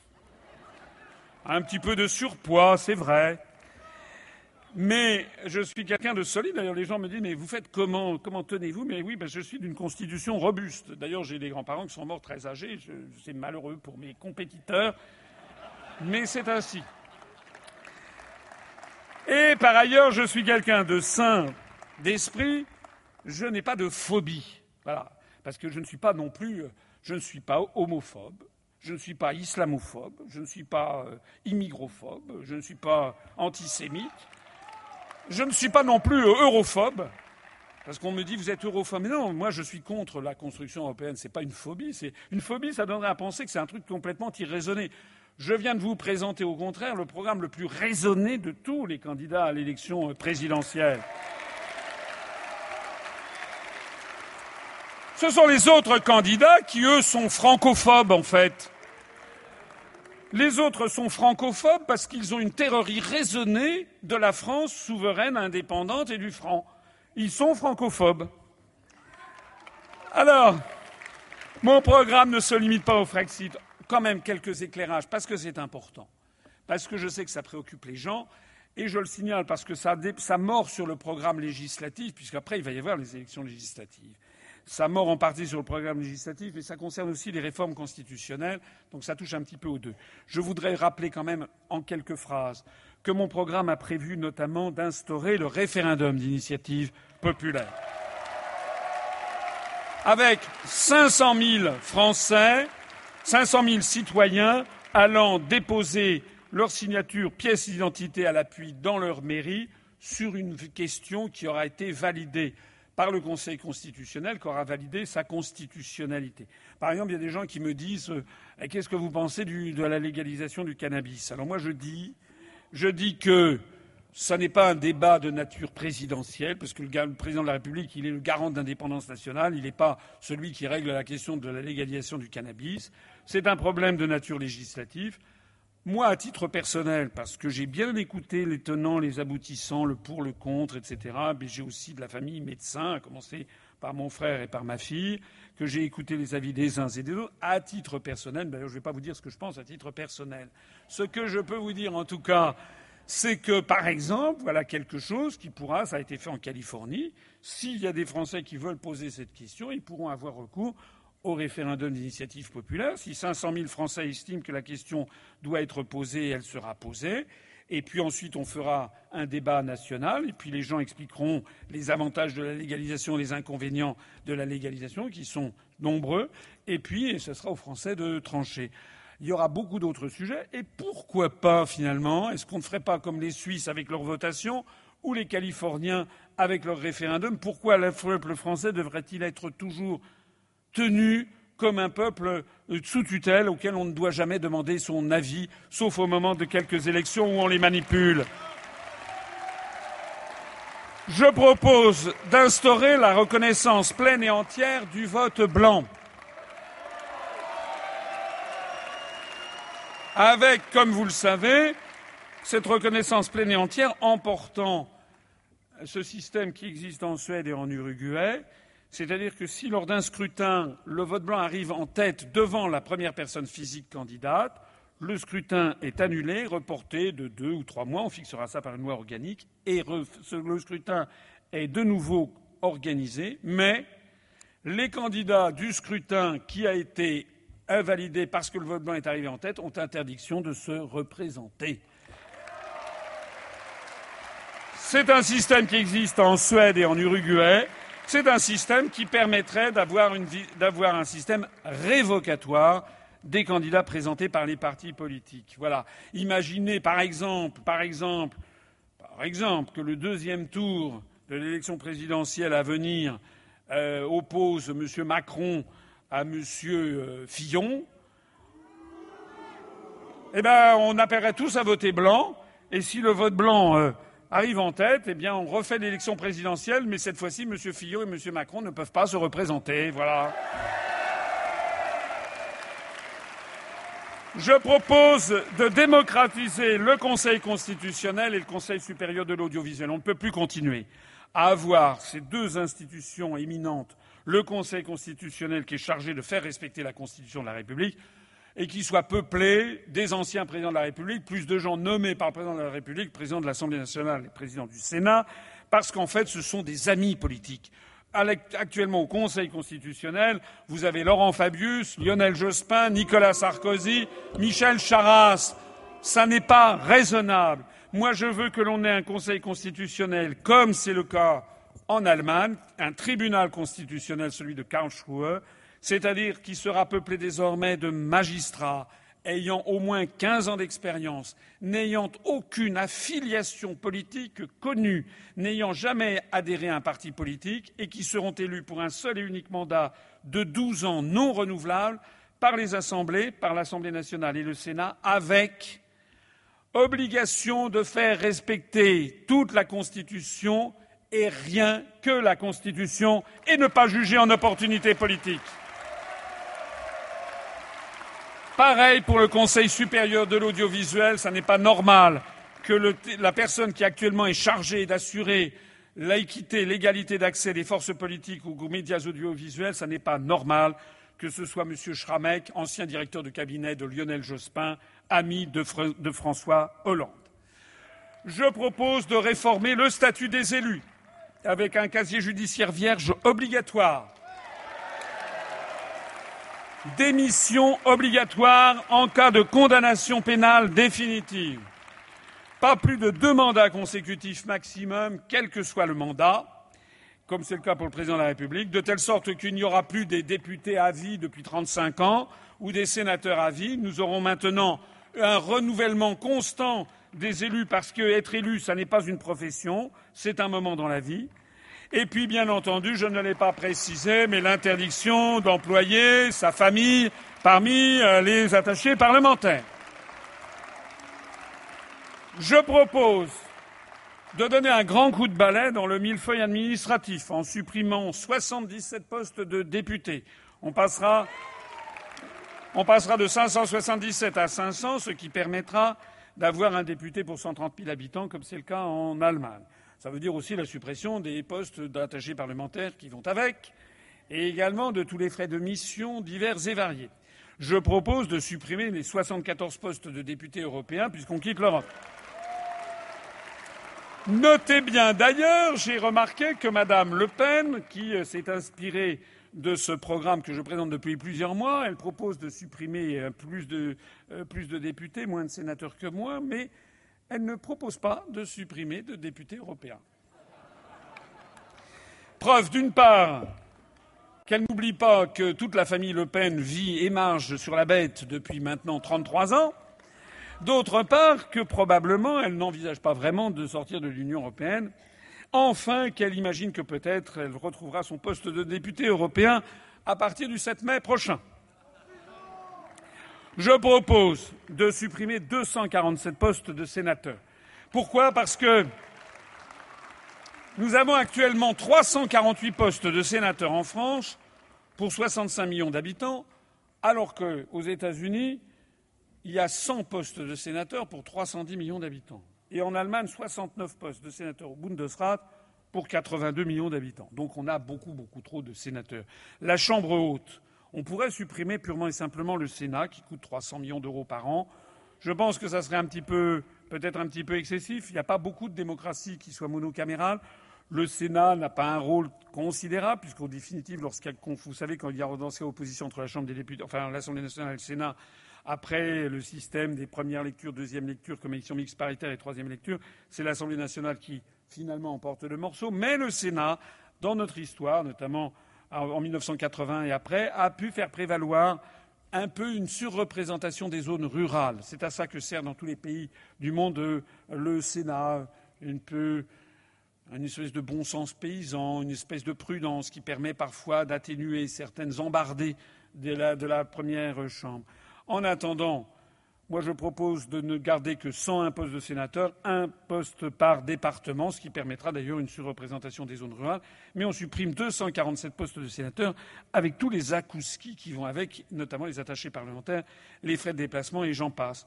Je propose que les régions soient supprimées en tant que collectivités locales, qu'on revienne aux établissements publics légers comme avant la réforme de 82, la réforme de fer, ce qui permettra de supprimer 1757 postes de conseillers régionaux. Ça permettra de se débarrasser des hôtels de région, des frais, considérables des hôtels de région. Ça permettra aussi de revendre les flottes de voitures, vous savez, ces limousines avec tableau de bord en loupe d'or, siège en cuir chauffant, que, dont dispose le président de, la, région, le premier vice-président, le deuxième vice-président, le troisième vice-président, etc., etc. Je rappelle qu'en 1790, les Français, au moment de la Révolution française, ont supprimé toutes les provinces d'Ancien Régime, ont établi l'égalité des Français et des territoires par la création des départements, et qu'on a vécu très bien ainsi du 15 janvier 1790 jusqu'à la loi de fer de 1982, qui a transformé. Alors, des régions avaient été créées sous forme d'établissements publics régionaux par Georges Pompidou pour faire un petit peu de coordination régionale. Mais maintenant, on nous a fourgué ça sous forme de collectivité locale de plein exercice qui essaye de trouver ses marques, de trouver des cofinancements. Tout le monde se marche un petit peu sur les pieds. Et puis, je propose de supprimer 2054 postes de conseillers départementaux parce que vous savez que M. Hollande nous a fait une niche. Il ne l'avait pas dit dans son programme. Il a fait une réforme des élections cantonales. Il a donc diminué le nombre de cantons, très bien. Mais il a décidé un truc qu'on n'avait jamais vu dans aucune république. Je crois même que c'est une première mondiale je crois. Monsieur Hollande nous a fait une première mondiale. Nous avons maintenant, aux élections départementales, anciennement élections cantonales, nous avons, nous élisons des couples. Un couple d'hommes, un homme et une femme pour une fonction. C'est comme si à l'élection présidentielle, on élisait un couple. Remarquez, il y en a qui euh, ne sont pas loin de le faire, puisqu'ils se présentent en couple sur les couvertures de Paris Match. Ils utilisent leur épouse comme un argument de vente ou un argument électoral. Alors moi, je dis deux choses. Soit on a un couple qui s'entend très bien, il est sur le même siège. Ils s'entendent très bien, ils font de nombreux enfants, euh, c'est très bien, mais ça ne sert à rien d'avoir deux personnes pour faire les mêmes votes, une seule suffit. Soit ils ne s'entendent pas du tout, ils se bouffent le nez et ils votent séparément et différemment, mais quelle est leur légitimité dans une assemblée départementale pour voter différemment alors qu'ils ont exactement les mêmes électeurs au départ. C'est la raison pour laquelle je propose de supprimer un poste de conseiller départemental sur deux, de telle sorte qu'on retrouve le droit commun, c'est-à-dire que les électeurs ils votent un poste, un, homme ou une femme. On peut maintenir le système de parité au niveau national, ce n'est pas la question, mais on vote pour un seul, euh, un seul mandat pour un poste déterminé. Au total, tout ceci nous fait la suppression de 4 209 postes d'élus, 4,4 milliards d'euros d'économies par an qui vient surabonder les 34 milliards d'euros d'économies avec la sortie de l'Union européenne. Parce que moi, je fais des économies, mais qui ne coûtent rien au peuple français. Hein. C'est pas moi les économies que je propose, c'est pas d'aller supprimer euh, des postes d'infirmiers, des postes d'enseignants, euh, de mettre, d'empêcher le point indiciaire d'augmenter. C'est pas ça les genres d'économies que je fais, moi. Et je rassure les démocrates, il restera 500 députés, 101 sénateurs, un par département, puisqu'il y a 101 départements en France depuis Mayotte, 2054 conseillers départementaux et 35 885 maires, parce que moi je ne touche pas aux maires ruraux, parce que les maires, en fait, il s'agit de quelque chose d'extrêmement bon marché. Je rappelle qu'un maire d'un petit village, je ne parle pas des très grandes villes, mais les maires des petits villages qui sont ultra majoritaires, ont en tout et pour tout une indemnité mensuelle de 580 euros TTC par mois pour couvrir tous leurs frais. Ils sont obligés d'aller à la préfecture, à la sous-préfecture, de circuler dans leur village, éventuellement sur leur propre denier, ils donnaient un 3 francs 6 sous pour qu'il y ait une petite réunion du club du troisième âge dans la salle polyvalente, etc., etc. En fait, le conseil municipal est entièrement bénévole. Eh bien, moi, je dis que tout ça, ça fonctionne très bien. C'est une démocratie locale, participative, collaborative, tout va bien on propose de remplacer cela par une fusion de communes, de telle sorte qu'actuellement un maire d'un petit village, il est taillable et corvéable à merci à peu près du 1er janvier au 31 décembre. Les administrés dans un petit village, moi je, sais que j'ai ma maison de campagne dans la Nièvre, j'ai 350 habitants, tout le monde connaît monsieur le maire. On va le voir, euh, y compris le samedi dimanche, depuis 7h30 du matin jusqu'à 9h du soir. C'est gratuit, il habite dans la commune, il est le premier magistrat, ça remonte à la Révolution française, hein. ce sont les paroisses médiévales qui ont été transformées en communes à la Révolution française. C'est un principe éminemment démocratique et parfaitement inscrit dans le paysage, dans l'identité nationale. Si on suit l'évolution actuelle, ça veut dire qu'à terme, on aura en France plus de communes rurales, plus de petits conseils municipaux, on aura un fonctionnaire qui gagnera peut-être 1,5 ou deux fois le SMIC, plus les charges sociales, plus une secrétaire ou un secrétaire avec ses charges sociales, plus les frais de transport et, d'amortissement du véhicule, et qui sera à 25 km de là, qui travaillera du lundi 9h jusqu'au vendredi 17h, moins les week-ends, moins les jours fériés, moins les vacances, donc il travaillera 220 jours par an, ça coûtera beaucoup plus cher, il sera à 25 km, il n'habitera pas sur place, il n'aura aucun lien avec la population, il n'aura aucune légitimité démocratique, ça coûtera beaucoup plus cher pour avoir un service complètement dégradé et complètement non démocratique. Voilà le progrès que l'on veut nous imposer. Eh bien moi je dis non. Et que l'on ne vienne pas me dire que nous avons beaucoup plus de maires que dans les pays alentours. D'abord, la France est le plus grand pays de l'Union européenne en superficie, donc ça n'est pas anormal. Deuxièmement, eh bien, la France, c'est la France. Nous, nous avons notre histoire, notre identité, et c'est ainsi, et c'est comme ça. Et les gens qui me disent nous avons beaucoup plus de maires que dans les pays alentours, je leur dis oui, c'est vrai. Nous avons aussi beaucoup plus de fromages. Nous avons 365 fromages. On a, paraît-il, paraît-il, 365 fromages en France, alors qu'il n'y en a que 6 aux Pays-Bas. Est-ce qu'il va falloir fusionner les fromages français par paquet de 60 pour ne plus avoir que 6 fromages comme aux Pays-Bas? Est-ce que c'est un raisonnement? Je dis non. Je propose d'augmenter le SMIC à 1 300 euros net par mois et nous le ferons dès la prise de fonction à l'Élysée, c'est-à-dire dès le mois de mai prochain. On passera à 1 300 euros net par mois, que cela plaise ou ne plaise pas au rapport des grandes orientations de politique économique de la Commission européenne. Je propose d'assurer un minimum vieillesse équivalent à 950 euros par mois pour tous les seniors de plus de 65 ans non seulement en France métropolitaine, mais également outre-mer, parce que nous ne pouvons pas admettre que des seniors, des gens qui ont 65 ans, 70 ans, la France est quand même un pays civilisé, 950 euros par mois, c'est la limite du seuil de pauvreté. Il y a actuellement un certain nombre de personnes âgées qui, notamment en zone rurale, mais pas seulement, c'est vrai aussi en zone périurbaine ou urbaine, mais en zone rurale, moi j'ai vu des cas de personnes très âgées et qui ont 400 euros par mois, ils sont en dessous du seuil d'indigence et même de la pauvreté. Ce n'est pas correct d'agir ainsi avec les euh, personnes âgées. Donc nous aurons ce minimum vieillesse garanti.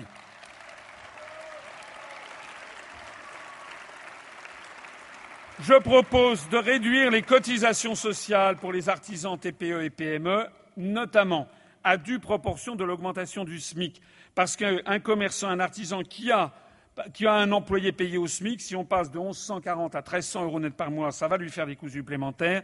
Je prends l'engagement de baisser au moins à due proportion les cotisations sociales pour que ce soit transparent pour lui. Et en fonction, notamment de la lutte que nous ferons sur l'évasion fiscale, puisque sortant de l'article 63 du TFUE, on engagera un combat ferme contre l'évasion fiscale. J'espère récupérer plusieurs dizaines de milliards d'euros par an. À ce moment-là, nous irons plus loin pour essayer d'avoir des dégrèvements fiscaux de plus en plus significatifs. Et pourquoi pour les artisans, les commerçants, les TPE, les PME Parce que c'est là que résident les plus gros gisements d'emplois en France. Je propose de supprimer le RSI, et, si possible, de se rapprocher du régime commun et d'avoir au passage une période transitoire parce que ce truc est un. Moi, je ne connaissais pas, je ne suis pas un indépendant, mais quand j'ai vu les documents que l'on m'a transmis, quand j'ai suis entré dans le détail, c'est du racket, c'est un véritable scandale. Donc ça, il faut y remédier immédiatement. Je propose de constitutionnaliser la sécurité sociale et la retraite par répartition, je l'ai déjà dit. Je propose d'assurer la médecine pour tous avec la lutte contre la désertification médicale, la revalorisation des moyens des hôpitaux et des salaires du personnel hospitalier.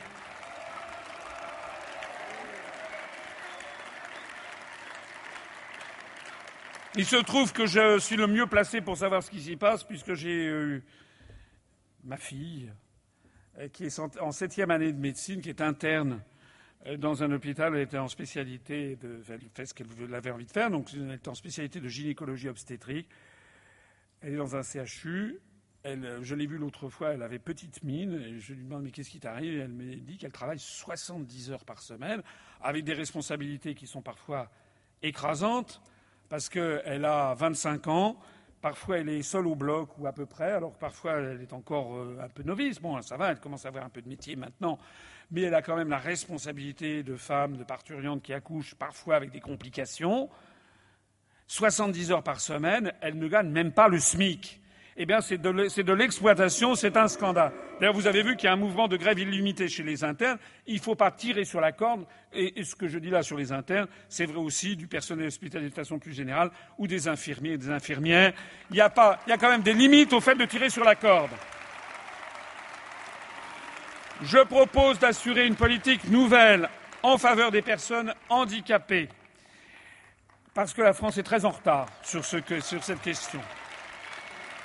Et je tiens à signaler au passage une, des petites fiertés collectives que nous avons à l'UPR. Vous savez que nous allons présenter des candidats dans les 577 circonscriptions législatives, peut-être 575. On cherche encore, on a un petit problème à Saint-Pierre-et-Miquelon et à Wallis et Futuna, mais je ne désespère pas euh, d'y avoir. On a, quelques adhérents, mais ils ne veulent pas être candidats. C'est des tout petits territoires. On essaie d'avoir, euh, mais en gros, on aura dans la quasi-totalité, sinon la totalité des 577 circonscriptions, nous allons avoir des candidats UPR. Eh bien, il n'y a pas beaucoup de partis politiques, je peux vous dire, qui vont avoir des candidats dans toutes les circonscriptions.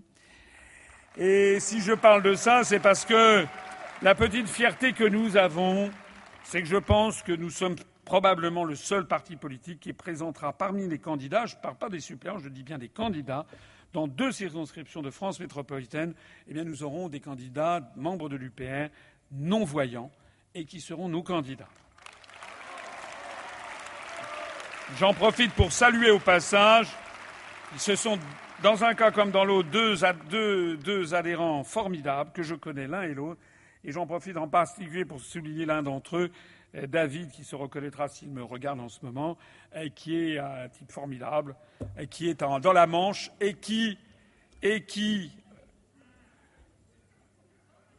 oui, je dis s'il me regarde, mais vous savez ce qu'il m'a dit parce que il a eu. Non, je vais vous raconter, c'est une anecdote absolument vraie. C'est notre meilleur démarcheur pour les parrainages. J'ai oublié d'ailleurs de souligner tout à l'heure J'ai oublié de, souligner, de rappeler tout à l'heure la, reconnaissance que nous devons et que je dois particulièrement et que nous devons tous aux 587 valeureux maires qui m'ont parrainé pour cette élection présidentielle. Mais si je parle de David Guillaume, c'est parce que il a été en effet l'un de nos meilleurs démarcheurs et qu'il a à lui seul, alors qu'il est en voyant et qu'il a un chien avec lui pour le guider, parfois c'est sa femme qui l'emmenait quand c'était trop loin de son domicile, eh bien il a obtenu à lui seul plus de 40 parrainages.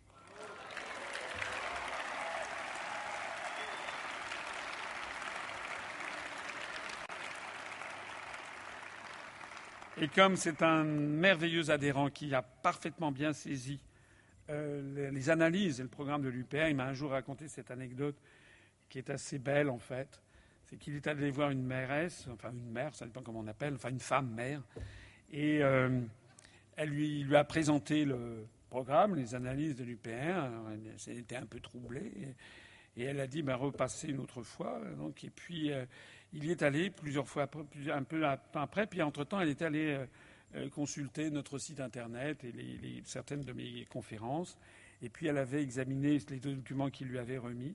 Et quand, elle est allée, quand, il, est allé la revoir et qu'elle a, elle a parrainé, cette femme qui ne avait oublié finalement à qui elle parlait. Elle m'a dit Écoutez, monsieur, vraiment, je vous remercie. Vous m'avez ouvert les yeux.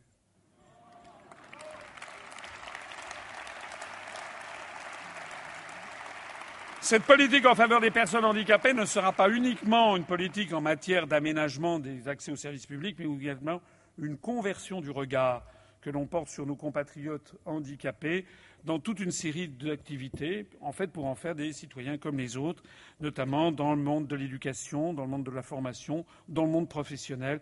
Il y a vraiment des choses à faire euh, pour euh, que la France soit à la hauteur du troisième millénaire et qu'elle traite euh, tous ses citoyens sur un pied d'égalité, quels que soient les handicaps dont ils peuvent éventuellement souffrir. Mon programme, mon programme propose de revenir à l'école républicaine en revalorisant notamment le travail et le salaire des enseignants. En particulier, je proposerai de faire en sorte que dans les zones, les quartiers difficiles, où souvent c'est l'esprit même de la République, de l'école républicaine qui a disparu, je crois que c'est une erreur d'envoyer des jeunes professeurs des écoles à peine sortis de formation. Je pense qu'il faudrait que ce soit des enseignants chevronnés, ayant l'expérience de l'enseignement, qui puissent aller dans des zones, des quartiers en difficulté, dans des zones en difficulté, moyennant une prime très substantielle en remerciement des efforts qu'ils accompliront pour faire prévaloir l'école de la République. Je proposerai aussi de rétablir la sécurité en augmentant au cours du quinquennat de 33% le budget de la police et de la gendarmerie et en luttant contre les véritables causes de la violence et de la criminalité, avec la lutte contre les injustices la baisse du chômage, l'arrêt des guerres illégales et néocoloniales, le rétablissement d'une France généreuse. Mais aussi, je ne suis pas un bisounours, la lutte contre les trafics euh, qu'il peut y avoir dans certains quartiers. il ne faut pas admettre qu'il puisse y avoir encore des quartiers où l'on ait des armes lourdes qui circulent. Ça veut dire aussi le rétablissement des services d'information et des renseignements généraux qui ont été largement détruits ou en tout cas désorganisés notamment par M. Fillon et M. Sarkozy. Je proposerai d'interdire les OGM, y compris dans la nourriture animale. C'est-à-dire, en fait, de faire un bras d'honneur aux directives européennes. Je proposerai de lancer un grand programme de logements sociaux il faut à la fin du quinquennat, pas au début, mais parce qu'il y a une montée en puissance progressive, que l'on puisse lancer 80 000 logements sociaux par an supplémentaires, parce que nous sommes tout à fait en dehors, des clous. Je rappelle non seulement qu'il manque des logements sociaux, mais il y a aussi beaucoup à faire sur des logements insalubres, des logements insuffisamment insonorisés ou, euh, comment dirais-je, euh, euh, de l'extérieur, calfeutrés du froid, des logements qui sont trop petits. Il y a toute une affaire. J'avais été reçu il y a quelques semaines par la Fondation Abbé Pierre. Il y a beaucoup de choses à faire. Et puis surtout, non seulement c'est une nécessité sociale très importante, mais c'est également un moyen de relancer l'économie française de façon significative. Il y a un dicton, comme vous le savez, qui dit quand le bâtiment va, tout va. Oui, parce que si on procède à une augmentation du SMIC d'un côté, à une relance par des grands programmes de logements sociaux de l'autre, et à une baisse des cotisations sociales pour les artisans, on va assister à quoi? On va assister à beaucoup de création d'emplois, notamment bah, tous les gens qui sont dans les corps de métier qui travaillent autour du bâtiment, c'est-à-dire les électriciens, les couvreurs zingueurs, les charpentiers, les gens qui posent des moquettes, qui posent des fenêtres, etc., etc., les maçons. Et c'est le meilleur moyen de relance d'une économie, avec d'ailleurs peu de produits d'importation. Bon, je m'arrête ici. Je renvoie toutes les personnes intéressées par le programme complet à mon programme sur assino2017.fr. Le temps a passé. J'ai l'impression d'abuser de votre patience. Je vois que effectivement le temps passe, mais je voudrais, avant de conclure, hausser le débat de cette élection parce qu'il s'agit de l'élection présidentielle. C'est pas n'importe quoi, c'est pas, si vous me permettez ce propos familier, c'est pas de la gnognotte. C'est le moment de notre vie collective où l'on décide du destin du pays. On ne décide pas de savoir si on va légaliser le cannabis ou de savoir si on va avoir une baisse de l'impôt sur les sociétés de X ou X Là, je vous ai dit un certain nombre des mesures qui sont de nature législative, parce que je sais bien que le public attend quand même un certain nombre de choses et je renvoie au programme. Mais ça, ça sera fondamentalement le contenu des élections législatives qui vont avoir lieu. Là, en revanche, nous avons ce moment décisif de notre histoire collective qui, tous les sept ans auparavant, tous les cinq ans maintenant, c'est le moment où les Français doivent, d'un seul coup, regarder, se regarder dans une glace et se dire qu'est-ce que l'on va faire de la France, de mon pays, du pays des gens que j'aime, du pays de mon conjoint, de mes enfants, de mes parents, de mes amis, de ma famille, de mes collègues, de mes descendants. Qu'est-ce que l'on va faire? Et moi, le programme que je vous propose, je crois qu'il est là pour euh, s'inscrire dans une lignée historique, en regardant à la fois vers le passé et vers l'avenir et en portant le débat au vrai niveau. En proposant le Frexit, d'abord, je replace l'élection présidentielle à son véritable niveau, celui de 1965, la première élection présidentielle au suffrage universel. Je vais vous passer ici une toute petite vidéo. C'est Charles de Gaulle qui est interrogé par Michel Droit au moment de la première élection présidentielle en 1965, et Michel Droit lui demande quelle est sa vision notamment de l'Europe. Vous allez voir à l'époque ce que dit Charles de Gaulle, vous allez voir ce qu'était à l'époque un débat à la télévision française sur l'élection présidentielle, on était très très très très loin de parler des questions du style quel est le salaire de Pénélope? Oui, c'est ce qu'on avait appelé, bien que vous n'ayez pas, je crois, prononcé la formule, c'est ce qu'on avait appelé l'Europe des patries à ce moment-là. Je n'ai jamais parlé d'Europe des patries. C'est comme l'intendance suit. Euh, chacun a sa patrie, nous avons la nôtre, les Allemands ont la leur, les Anglais ont la leur, et c'est ainsi j'ai parlé de la coopération des États. Alors ça, oui, j'en ai parlé, et je crois que c'est indispensable. Et nous avons tâché de l'organiser à cette époque, mais ça n'a pas réussi. Et depuis, on n'a plus rien fait, excepté nous, qui avons fait quelque chose avec l'Allemagne, car nous avons solennellement, et c'était incroyable après tout ce qui nous était arrivé, nous avons solennellement fait avec l'Allemagne un traité de réconciliation et de coopération.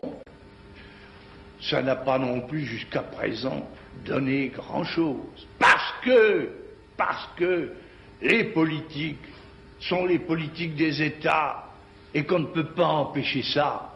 Alors vous avez des cris, mais l'Europe, l'Europe supranationale, il n'y a qu'à mettre tous ensemble, il n'y a qu'à fondre tous ensemble, les Français avec les Allemands, les Italiens avec les Anglais, etc. Oui, vous savez, c'est commode. Et quelquefois, c'est assez séduisant.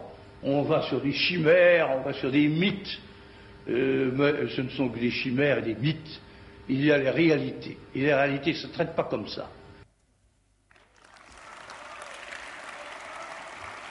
C'était il y a 52 ans, il y a plus d'un demi-siècle. Il n'y a pas un mot à changer. Voilà ce qu'était un chef de l'État, un vrai, parlant des vrais sujets, au moment de l'élection présidentielle. En proposant le Frexit, je ne propose pas seulement de revenir au niveau conceptuel fondamental de ce qu'est une élection présidentielle comme c'était en 1965, je propose aussi de renouer le fil de l'histoire de France interrompu en 1992. Parce qu'en 1992, la France a fait une embardée collective. Les Français, mis sous pression psychologique, intimidation collective, ont malheureusement ratifié le traité de Maastricht. C'était une erreur.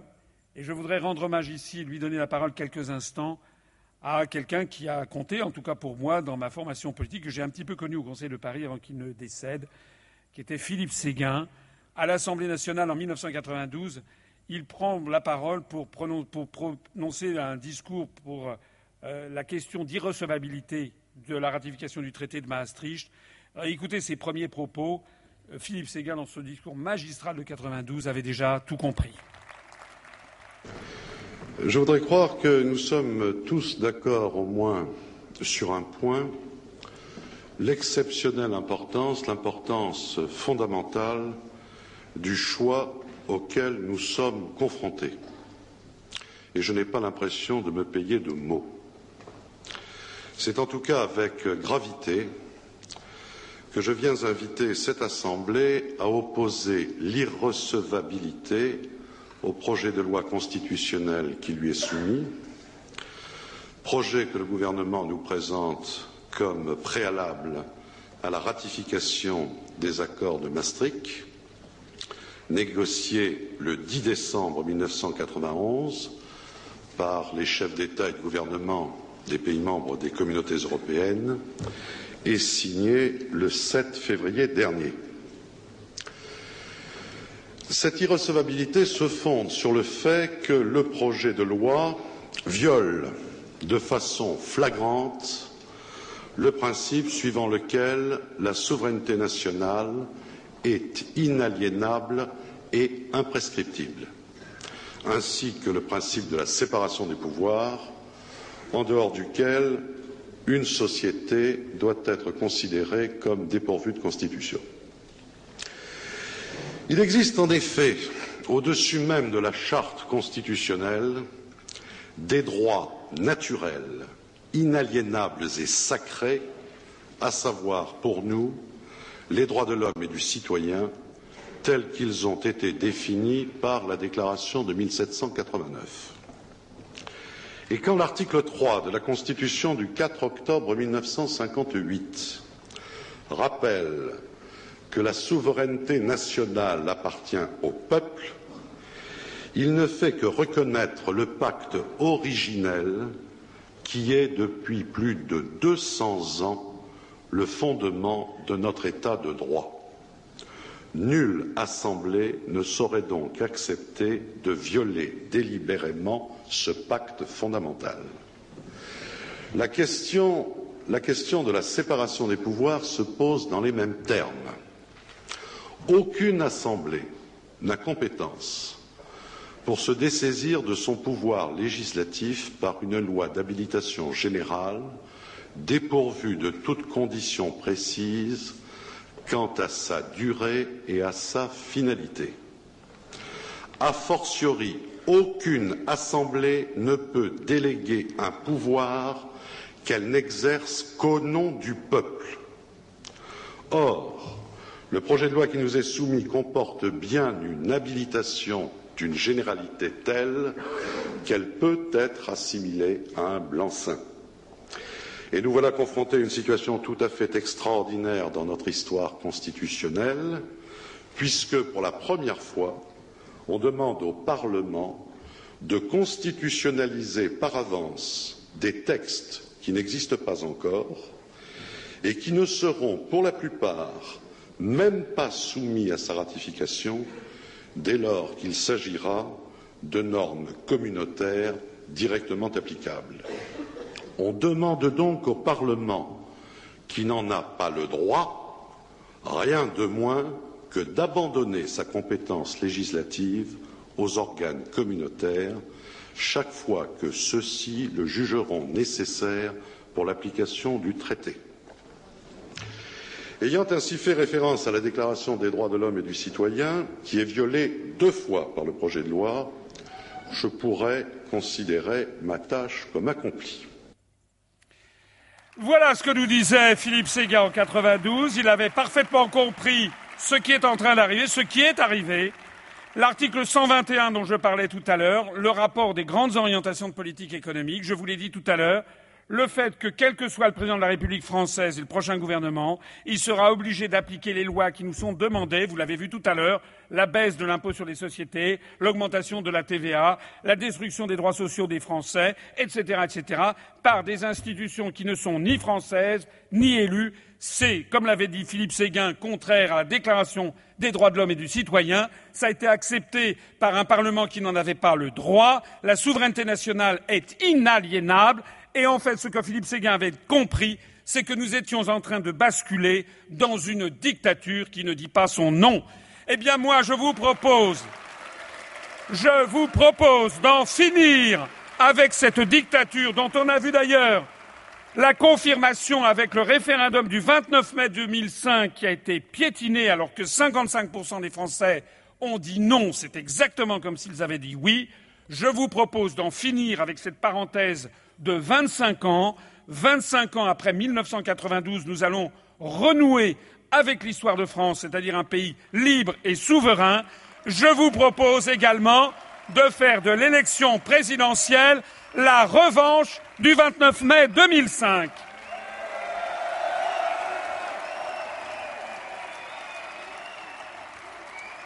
En proposant le Frexit, en proposant le Frexit, je ne fais pas que regarder le passé.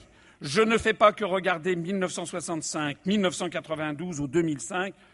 Je suis aussi, je crois, le seul candidat à l'élection présidentielle à regarder le futur et à proposer aux Français une vision du futur. Je suis en particulier le seul candidat à expliquer que la construction européenne est un terrible anachronisme une formidable erreur historique parce que tous les autres candidats, on l'a vu en préambule de cette réunion publique qui va bientôt toucher à sa fin, en vertu de, vous avez vu en préambule, tous les autres candidats approuvent le principe d'une construction politique continentale. En fait, ils en approuvent tous le principe ils en désapprouvent tous les conséquences et ils trouvent tous des moyens divers et variés pour essayer de, concilier l'approbation de principes avec le constat décevant qu'ils en font. Je suis le seul, quant à moi, à dire que le principe même d'une construction politique continentale qui n'a jamais été vue nulle part ailleurs au monde et qui n'est imité nulle part ailleurs au monde et qui ne marche pas depuis soixante ans, je suis le seul à dire que ce projet est anachronique, que c'est une erreur historique, qui est contraire à l'intérêt du monde et à l'intérêt de la France, et je suis le seul à vous proposer une nouvelle vision de la France et du monde pour le XXIe siècle. Quelle vision Quelle vision Je suis le seul candidat à l'élection présidentielle à invoquer une grande figure mystique du XXe siècle, qui est un Indien qui s'appelait Sri Aurobindo, qui est né en 1872, mort en 1950.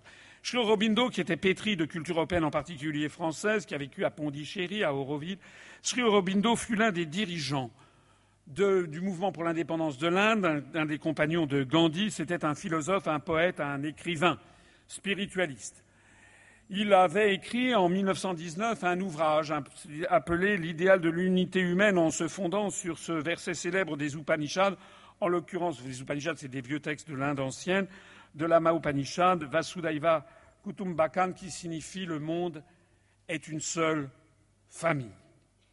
Sri Aurobindo écrit un ouvrage en 1919 pour voir l'application de cette pensée indienne profonde qui remonte à la nuit des temps, comme quoi le monde a vocation progressivement, toutes les ethnies, toutes les civilisations, progressivement à devenir une seule et même famille. Et il écrit donc un ouvrage qui s'appelle L'idéal de l'unité humaine. Il l'écrit en 1919, après 1918, donc après la Première Guerre mondiale, au moment où l'on parle beaucoup d'États-Unis d'Europe, et notamment du plan d'Aristide Briand. Et il consacre dans cet ouvrage un chapitre qui s'appelle justement Les États-Unis d'Europe. Ce texte a 98 ans. Voilà quelqu'un qui est de formation indienne, d'une autre civilisation, mais qui porte beaucoup d'intérêt aux projets européens. Ça vaut le coup de regarder ce qu'il dit parce que c'est d'une très grande pénétration. Seule l'expérience peut montrer si les États-Unis d'Europe peuvent se former et si, une fois formés, ce genre d'unité européenne peut subsister et se parfaire en dépit de toutes les forces de dissolution et toutes les causes de querelle qui pendant longtemps chercheront à la pousser au point de rupture. Mais, en l'état actuel de l'égoïsme humain, il est évident que si cette unité européenne se formait, elle deviendrait un instrument terriblement puissant de domination et d'exploitation du reste du monde par le groupe de nations à présent à l'avant-garde du progrès humain. Inévitablement, elle éveillerait l'idée antagoniste d'unité asiatique et celle d'une unité américaine. Or, même si le remplacement des petites unités nationales actuelles par des groupements continentaux marque un certain progrès vers l'union finale de toute l'humanité, leur formation, cependant, entraînerait des catastrophes, des cataclysmes d'un genre et d'une étendue qui éclipserait la dernière catastrophe, celle de la guerre de 14-18, et pourrait bien réduire à néant les espoirs de l'humanité au lieu de rapprocher leur accomplissement. Et il poursuit en disant Mais l'objection principale, ce texte a été écrit il y a 98 ans, mais l'objection principale à l'idée des États-Unis d'Europe est que le sentiment général de l'humanité cherche déjà à dépasser les distinctions continentales et à les subordonner à une idée humaine plus large, ce qui est ô combien vrai à notre époque. Nous n'avons pas de solidarité plus particulière avec la Slovaquie ou avec l'Estonie plutôt qu'avec le Québec ou bien le Sénégal ou la Thaïlande, ça n'est pas vrai. Et il poursuit en disant de ce point de vue, une division sur des bases continentales serait peut-être une étape réactionnaire du genre le plus grave et pourrait entraîner des conséquences extrêmement sérieuses pour le progrès humain. Par conséquent, si quelque ordre supranational nouveau doit se former tôt ou tard après le bouleversement actuel, il faudra que ce soit une association qui embrasse l'Asie, l'Afrique et l'Amérique autant que l'Europe, et essentiellement une organisation de la vie internationale composée de nations libres. Cette idée est une idée fondamentale. Il ne faut pas remplacer le nationalisme qui a mené à des guerres par un nationalisme européen. Ça n'est pas vrai. Et donc, nous devons, au contraire, faire de la France le porte-parole de la liberté des peuples et des nations, le porte-parole notamment du droit international dans le cadre de l'Organisation des Nations Unies. Il se trouve que c'est exactement ce que disait Charles de Gaulle aussi en 65 quand il disait que l'avenir de la France, le, génie des Français, c'est de développer la coopération internationale. Écoutons-le. Nous sommes obligés de prendre le monde comme il est et d'agir et de vivre dans ce monde-là. Alors, qu'est-ce que ça signifie? Ça signifie que la France n'a à s'interdire à elle-même aucune possibilité. La France est pour la paix. Il lui faut la paix. La France, pour renaître vraiment, pour se refaire, et pour s'étendre, au sens le plus noble du terme, il lui faut la paix. Par conséquent, la France cherche la paix, cultive la paix, aide la paix partout. Comment? En étant en rapport avec tout le monde. Il n'y a aucune espèce de raison pour que nous excluions d'avoir de bons rapports avec ceci ou avec cela. Nous sommes les alliés des Américains et leurs amis, tant qu'il a l'air de subsister quelques menaces venant de l'Est sur l'Europe occidentale. Nous sommes également en termes de plus en plus étroits avec l'Europe de l'Est, parce qu'elle existe, et parce qu'il n'y a aucune espèce de raison pour que nous ne prenions pas tous ces contacts pacifiques avec elle. Nous avons pris des contacts également pacifiques et étroits déjà assez avec la Chine. Nous en avons avec d'autres réalités du monde, comme l'Amérique latine, comme l'Afrique, bien entendu, comme l'Inde, comme le Japon. Et pourquoi pas ce que nous appelons l'équilibre, qui va avec la paix, c'est un commencement de coopération internationale. Et c'est cela que la France cherche à aider. Et c'est pourquoi la France n'exclut ses rapports avec qui que ce soit. Elle cherche à être en contact pratique, direct, fécond, avec tout le monde. Elle l'est, figurez-vous. Je dirais même qu'actuellement dans le monde, si vous y faites attention, elle est la seule. Les Américains, tout puissants qu'ils sont, ne sont pas en bon terme avec tout le monde. Les Anglais non plus, pas encore. Les Allemands, je n'en parle pas. La Russie soviétique, ce n'est pas certain. Nous, nous sommes ce pays-là. C'est conforme au génie de la France. Nous n'en sommes plus à la domination et à vouloir l'établir, mais nous sommes le peuple fait pour établir, aider la coopération internationale. C'est ça notre ambition nationale aujourd'hui. Et faute de celle-là, nous n'en aurions aucune. Mais il nous en faut une. Et celle-là, nous l'avons. Elle est pour le bien de l'homme. Elle est pour l'avenir de l'humanité. Il n'y a que la France qui puisse jouer ce jeu-là.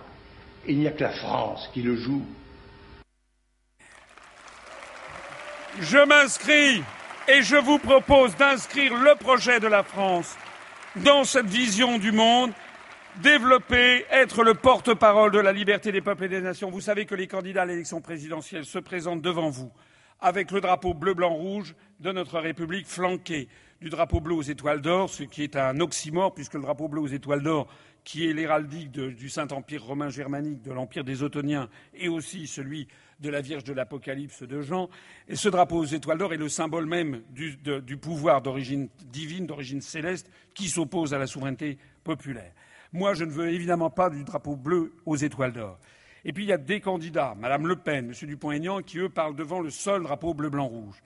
Eh bien moi, je suis le seul candidat qui parle devant trois drapeaux. Le drapeau bleu, blanc, rouge, celui de la Révolution française, celui de la République française. Mais ce drapeau n'est pas un drapeau nationaliste. Vous savez ce que disait De Gaulle? Nous sommes des patriotes, nous ne sommes pas des nationalistes. Un patriote, c'est quelqu'un qui aime son pays, et c'est normal d'aimer son pays. Un nationaliste, c'est quelqu'un qui déteste le pays des autres. Eh bien, moi, je ne déteste pas le pays des autres.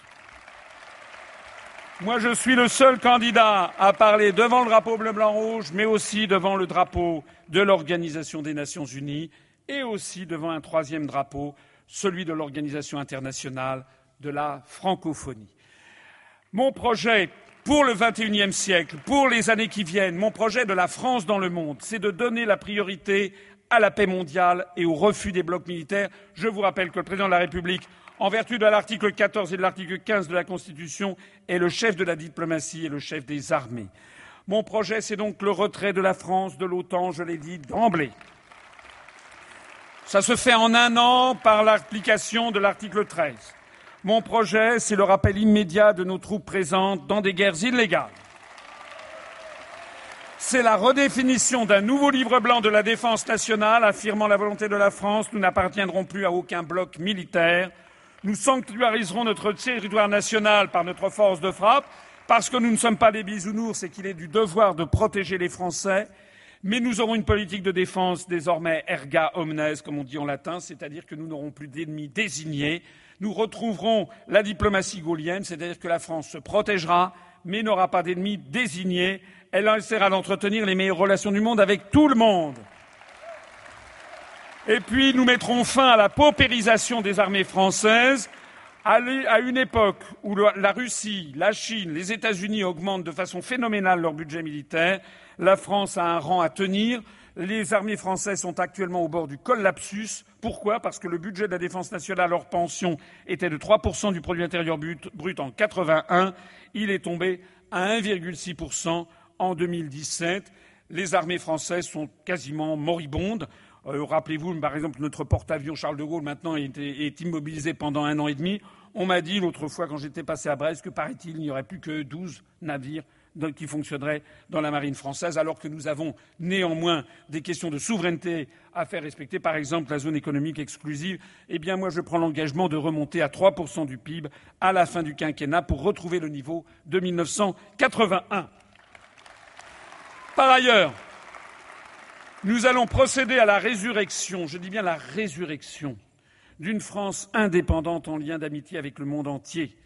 Parce que le fait de reformer l'armée française, de faire assurer notre souveraineté, de respecter notre autorité au niveau international doit aller de pair avec le grand retour d'une politique d'amitié et de coopération avec la Russie, avec la Chine, avec le monde arabe, avec le monde musulman, avec le monde latino-américain. La France doit redevenir la porte-parole de la liberté des peuples du monde. avec la volonté de redonner tout son pouvoir à l'Organisation des Nations Unies, conformément à sa charte fondatrice. Je prends l'engagement de mettre fin à la France-Afrique et aux relations néocoloniales avec l'Afrique et de développer une nouvelle ère de coopération égalitaire avec les pays d'Afrique. En particulier, nous aiderons les pays d'Afrique qui sont dans le franc CFA et qui voudraient en sortir, nous les aiderons, s'ils le souhaitent, à sortir du franc CFA. Enfin, je propose une politique planétaire pacifiste et réfléchie, veillant à donner à l'espace francophone mondial sa dimension politique et non alignée. Je rappelle que sortant de l'Union européenne, nous allons libérer le Parlement de Strasbourg.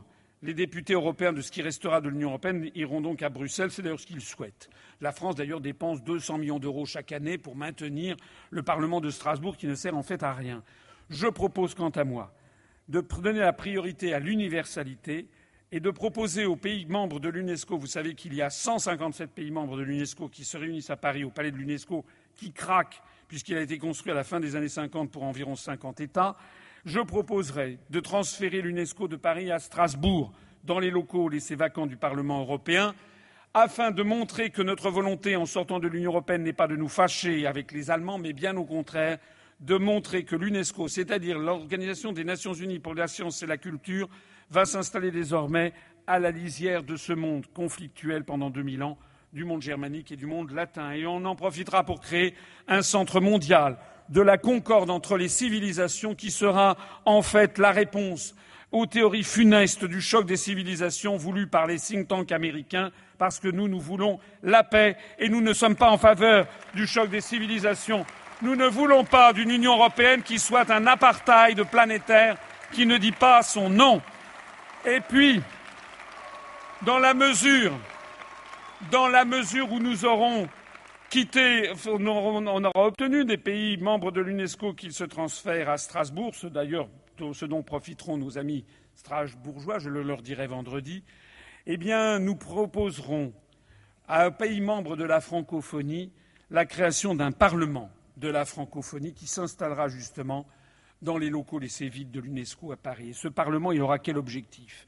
L'objectif d'entretenir un lien politique permanent entre les États de la francophonie, de donner corps à une véritable communauté francophone politique pesant au niveau planétaire, de contrecarrer la théorie racialiste et guerrière du choc des civilisations promue par les think tanks américains et dont la construction européenne est en fait une application régionale, de permettre l'élaboration en tant que possible de positions communes des pays de la francophonie, 30, 35 pays du monde, sur les grands sujets planétaires comme la réforme du système financier international qu'il faudra bien aborder de front, comme la réforme des échanges nord-sud, parce que si on veut limiter les flux migratoires qui déstabilisent les sociétés occidentales, il faut aussi permettre aux pays du sud de la Méditerranée, aux pays d'Afrique de se développer. Il faudra aussi développer une réforme de l'Organisation mondiale du commerce, une meilleure prise en compte des problèmes environnementaux et des projets de la paix dans le monde, en particulier de la paix au Moyen-Orient.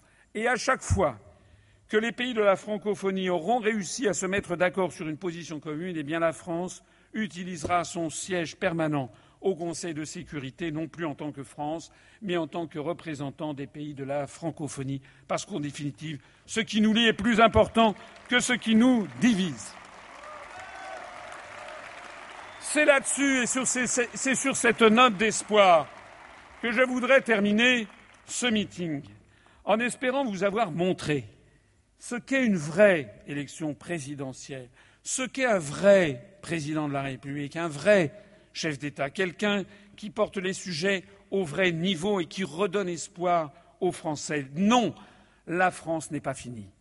Non, la France n'est pas finie, la langue française, la francophonie est là. Nous avons avec nous plusieurs dizaines d'États qui ne demandent qu'à développer une coopération. Je souhaiterais, une des choses que je souhaiterais au cours de ce quinquennat, c'est pouvoir faire en sorte que l'Algérie, qui, qui, pour des raisons d'histoire et des raisons de soupçon, de néocolonialisme, etc., n'a pas intégré la francophonie, j'aimerais qu'on regarde désormais vers l'avenir avec l'Algérie, pays, lorsque la France a donné son indépendance à l'Algérie en 1962, il y avait un million de francophones, et il y en a maintenant 18 millions de francophones. En réalité, je voudrais vous dire que la langue française qui est finalement l'ombre portée ou la lumière portée par notre pays dans le monde, qui véhicule toute une série de visions du monde, des valeurs françaises, qui s'opposent aux valeurs anglo-saxonnes, eh bien la langue française, c'est notre trésor de demain, c'est l'ouverture sur le monde, c'est la puissance retrouvée. Avec tous ces pays de la francophonie, la langue française est en plein développement au niveau planétaire. Je terminerai ce meeting en vous passant une petite vidéo qui va, comme on le dit de façon familière, vous donner la pêche. Il y a un avenir pour la France, un avenir pour la langue française. La langue française est en plein développement. C'est notre avenir, il est là. Il nous suffit simplement de sortir du carcan anglo-saxon qui nous est imposé via la construction européenne pour redécouvrir le bonheur d'être français, d'être francophone, d'être libre dans le monde. Regardez cette petite vidéo.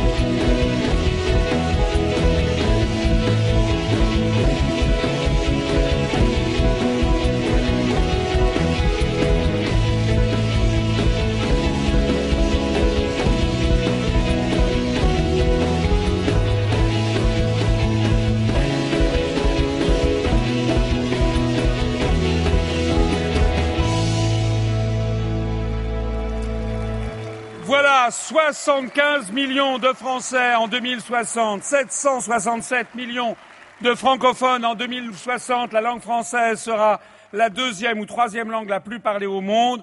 La bonne nouvelle de ce soir, c'est qu'il y a une vie après la construction européenne. La France a un avenir. La France a un avenir avec l'ensemble du monde. La France a un avenir après la construction européenne. Il suffit tout simplement d'en décider ensemble le 23 avril et le 7 mai.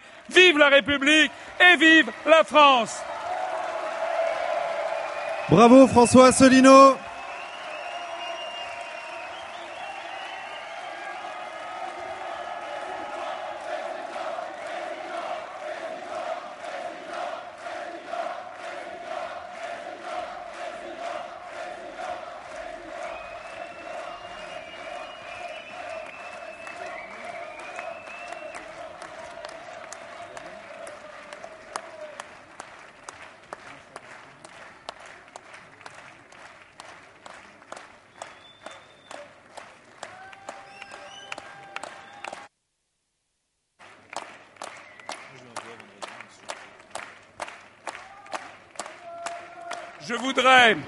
avant que nous nous séparions, je voudrais vous remercier d'être resté longtemps pour un meeting électoral long, beaucoup plus long que le font les autres candidats, mais allons beaucoup au fond des choses parce que j'y tiens, parce que c'est ma marque de fabrique et parce que ça montre le respect que je dois au peuple français et que je vous devrai une fois que je serai élu.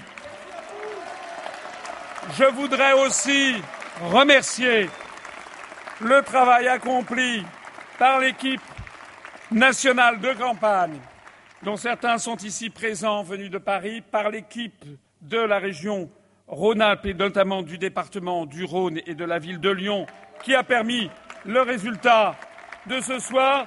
Je voudrais remercier toutes celles et tous ceux d'entre vous qui participaient au collage d'affiches, aux distributions de tracts au quotidien. Et je voudrais vous remercier toutes et tous d'entre vous d'être restés aussi longtemps pour assister à ce meeting dans notre dernière ligne droite. Je vous dis de tenir bon, ne, ne vous laissez pas impressionner par les prétendus sondages bidons qui nous sont diffusés. Nous allons faire un score qui va surprendre la scène politique française. Nous devons tous nous mobiliser. Ils ont peur de nous. Ils ont peur de nous parce que nous avons raison. Ils ont peur de nous parce que nous allons faire un score qui va les surprendre. Merci à toutes et à tous. Et si vous me le permettez, après avoir, si vous me le permettez, je vous convie que tous ensemble, nous entenions notre hymne national. Vive la République et vive la France.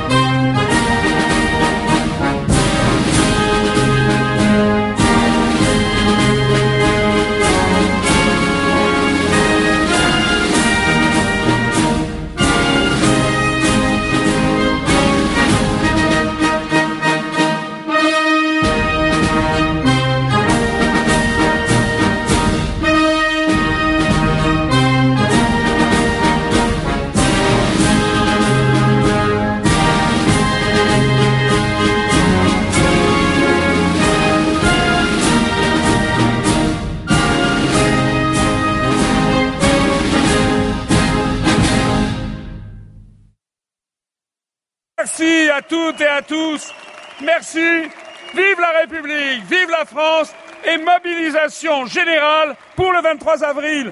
Merci à tous.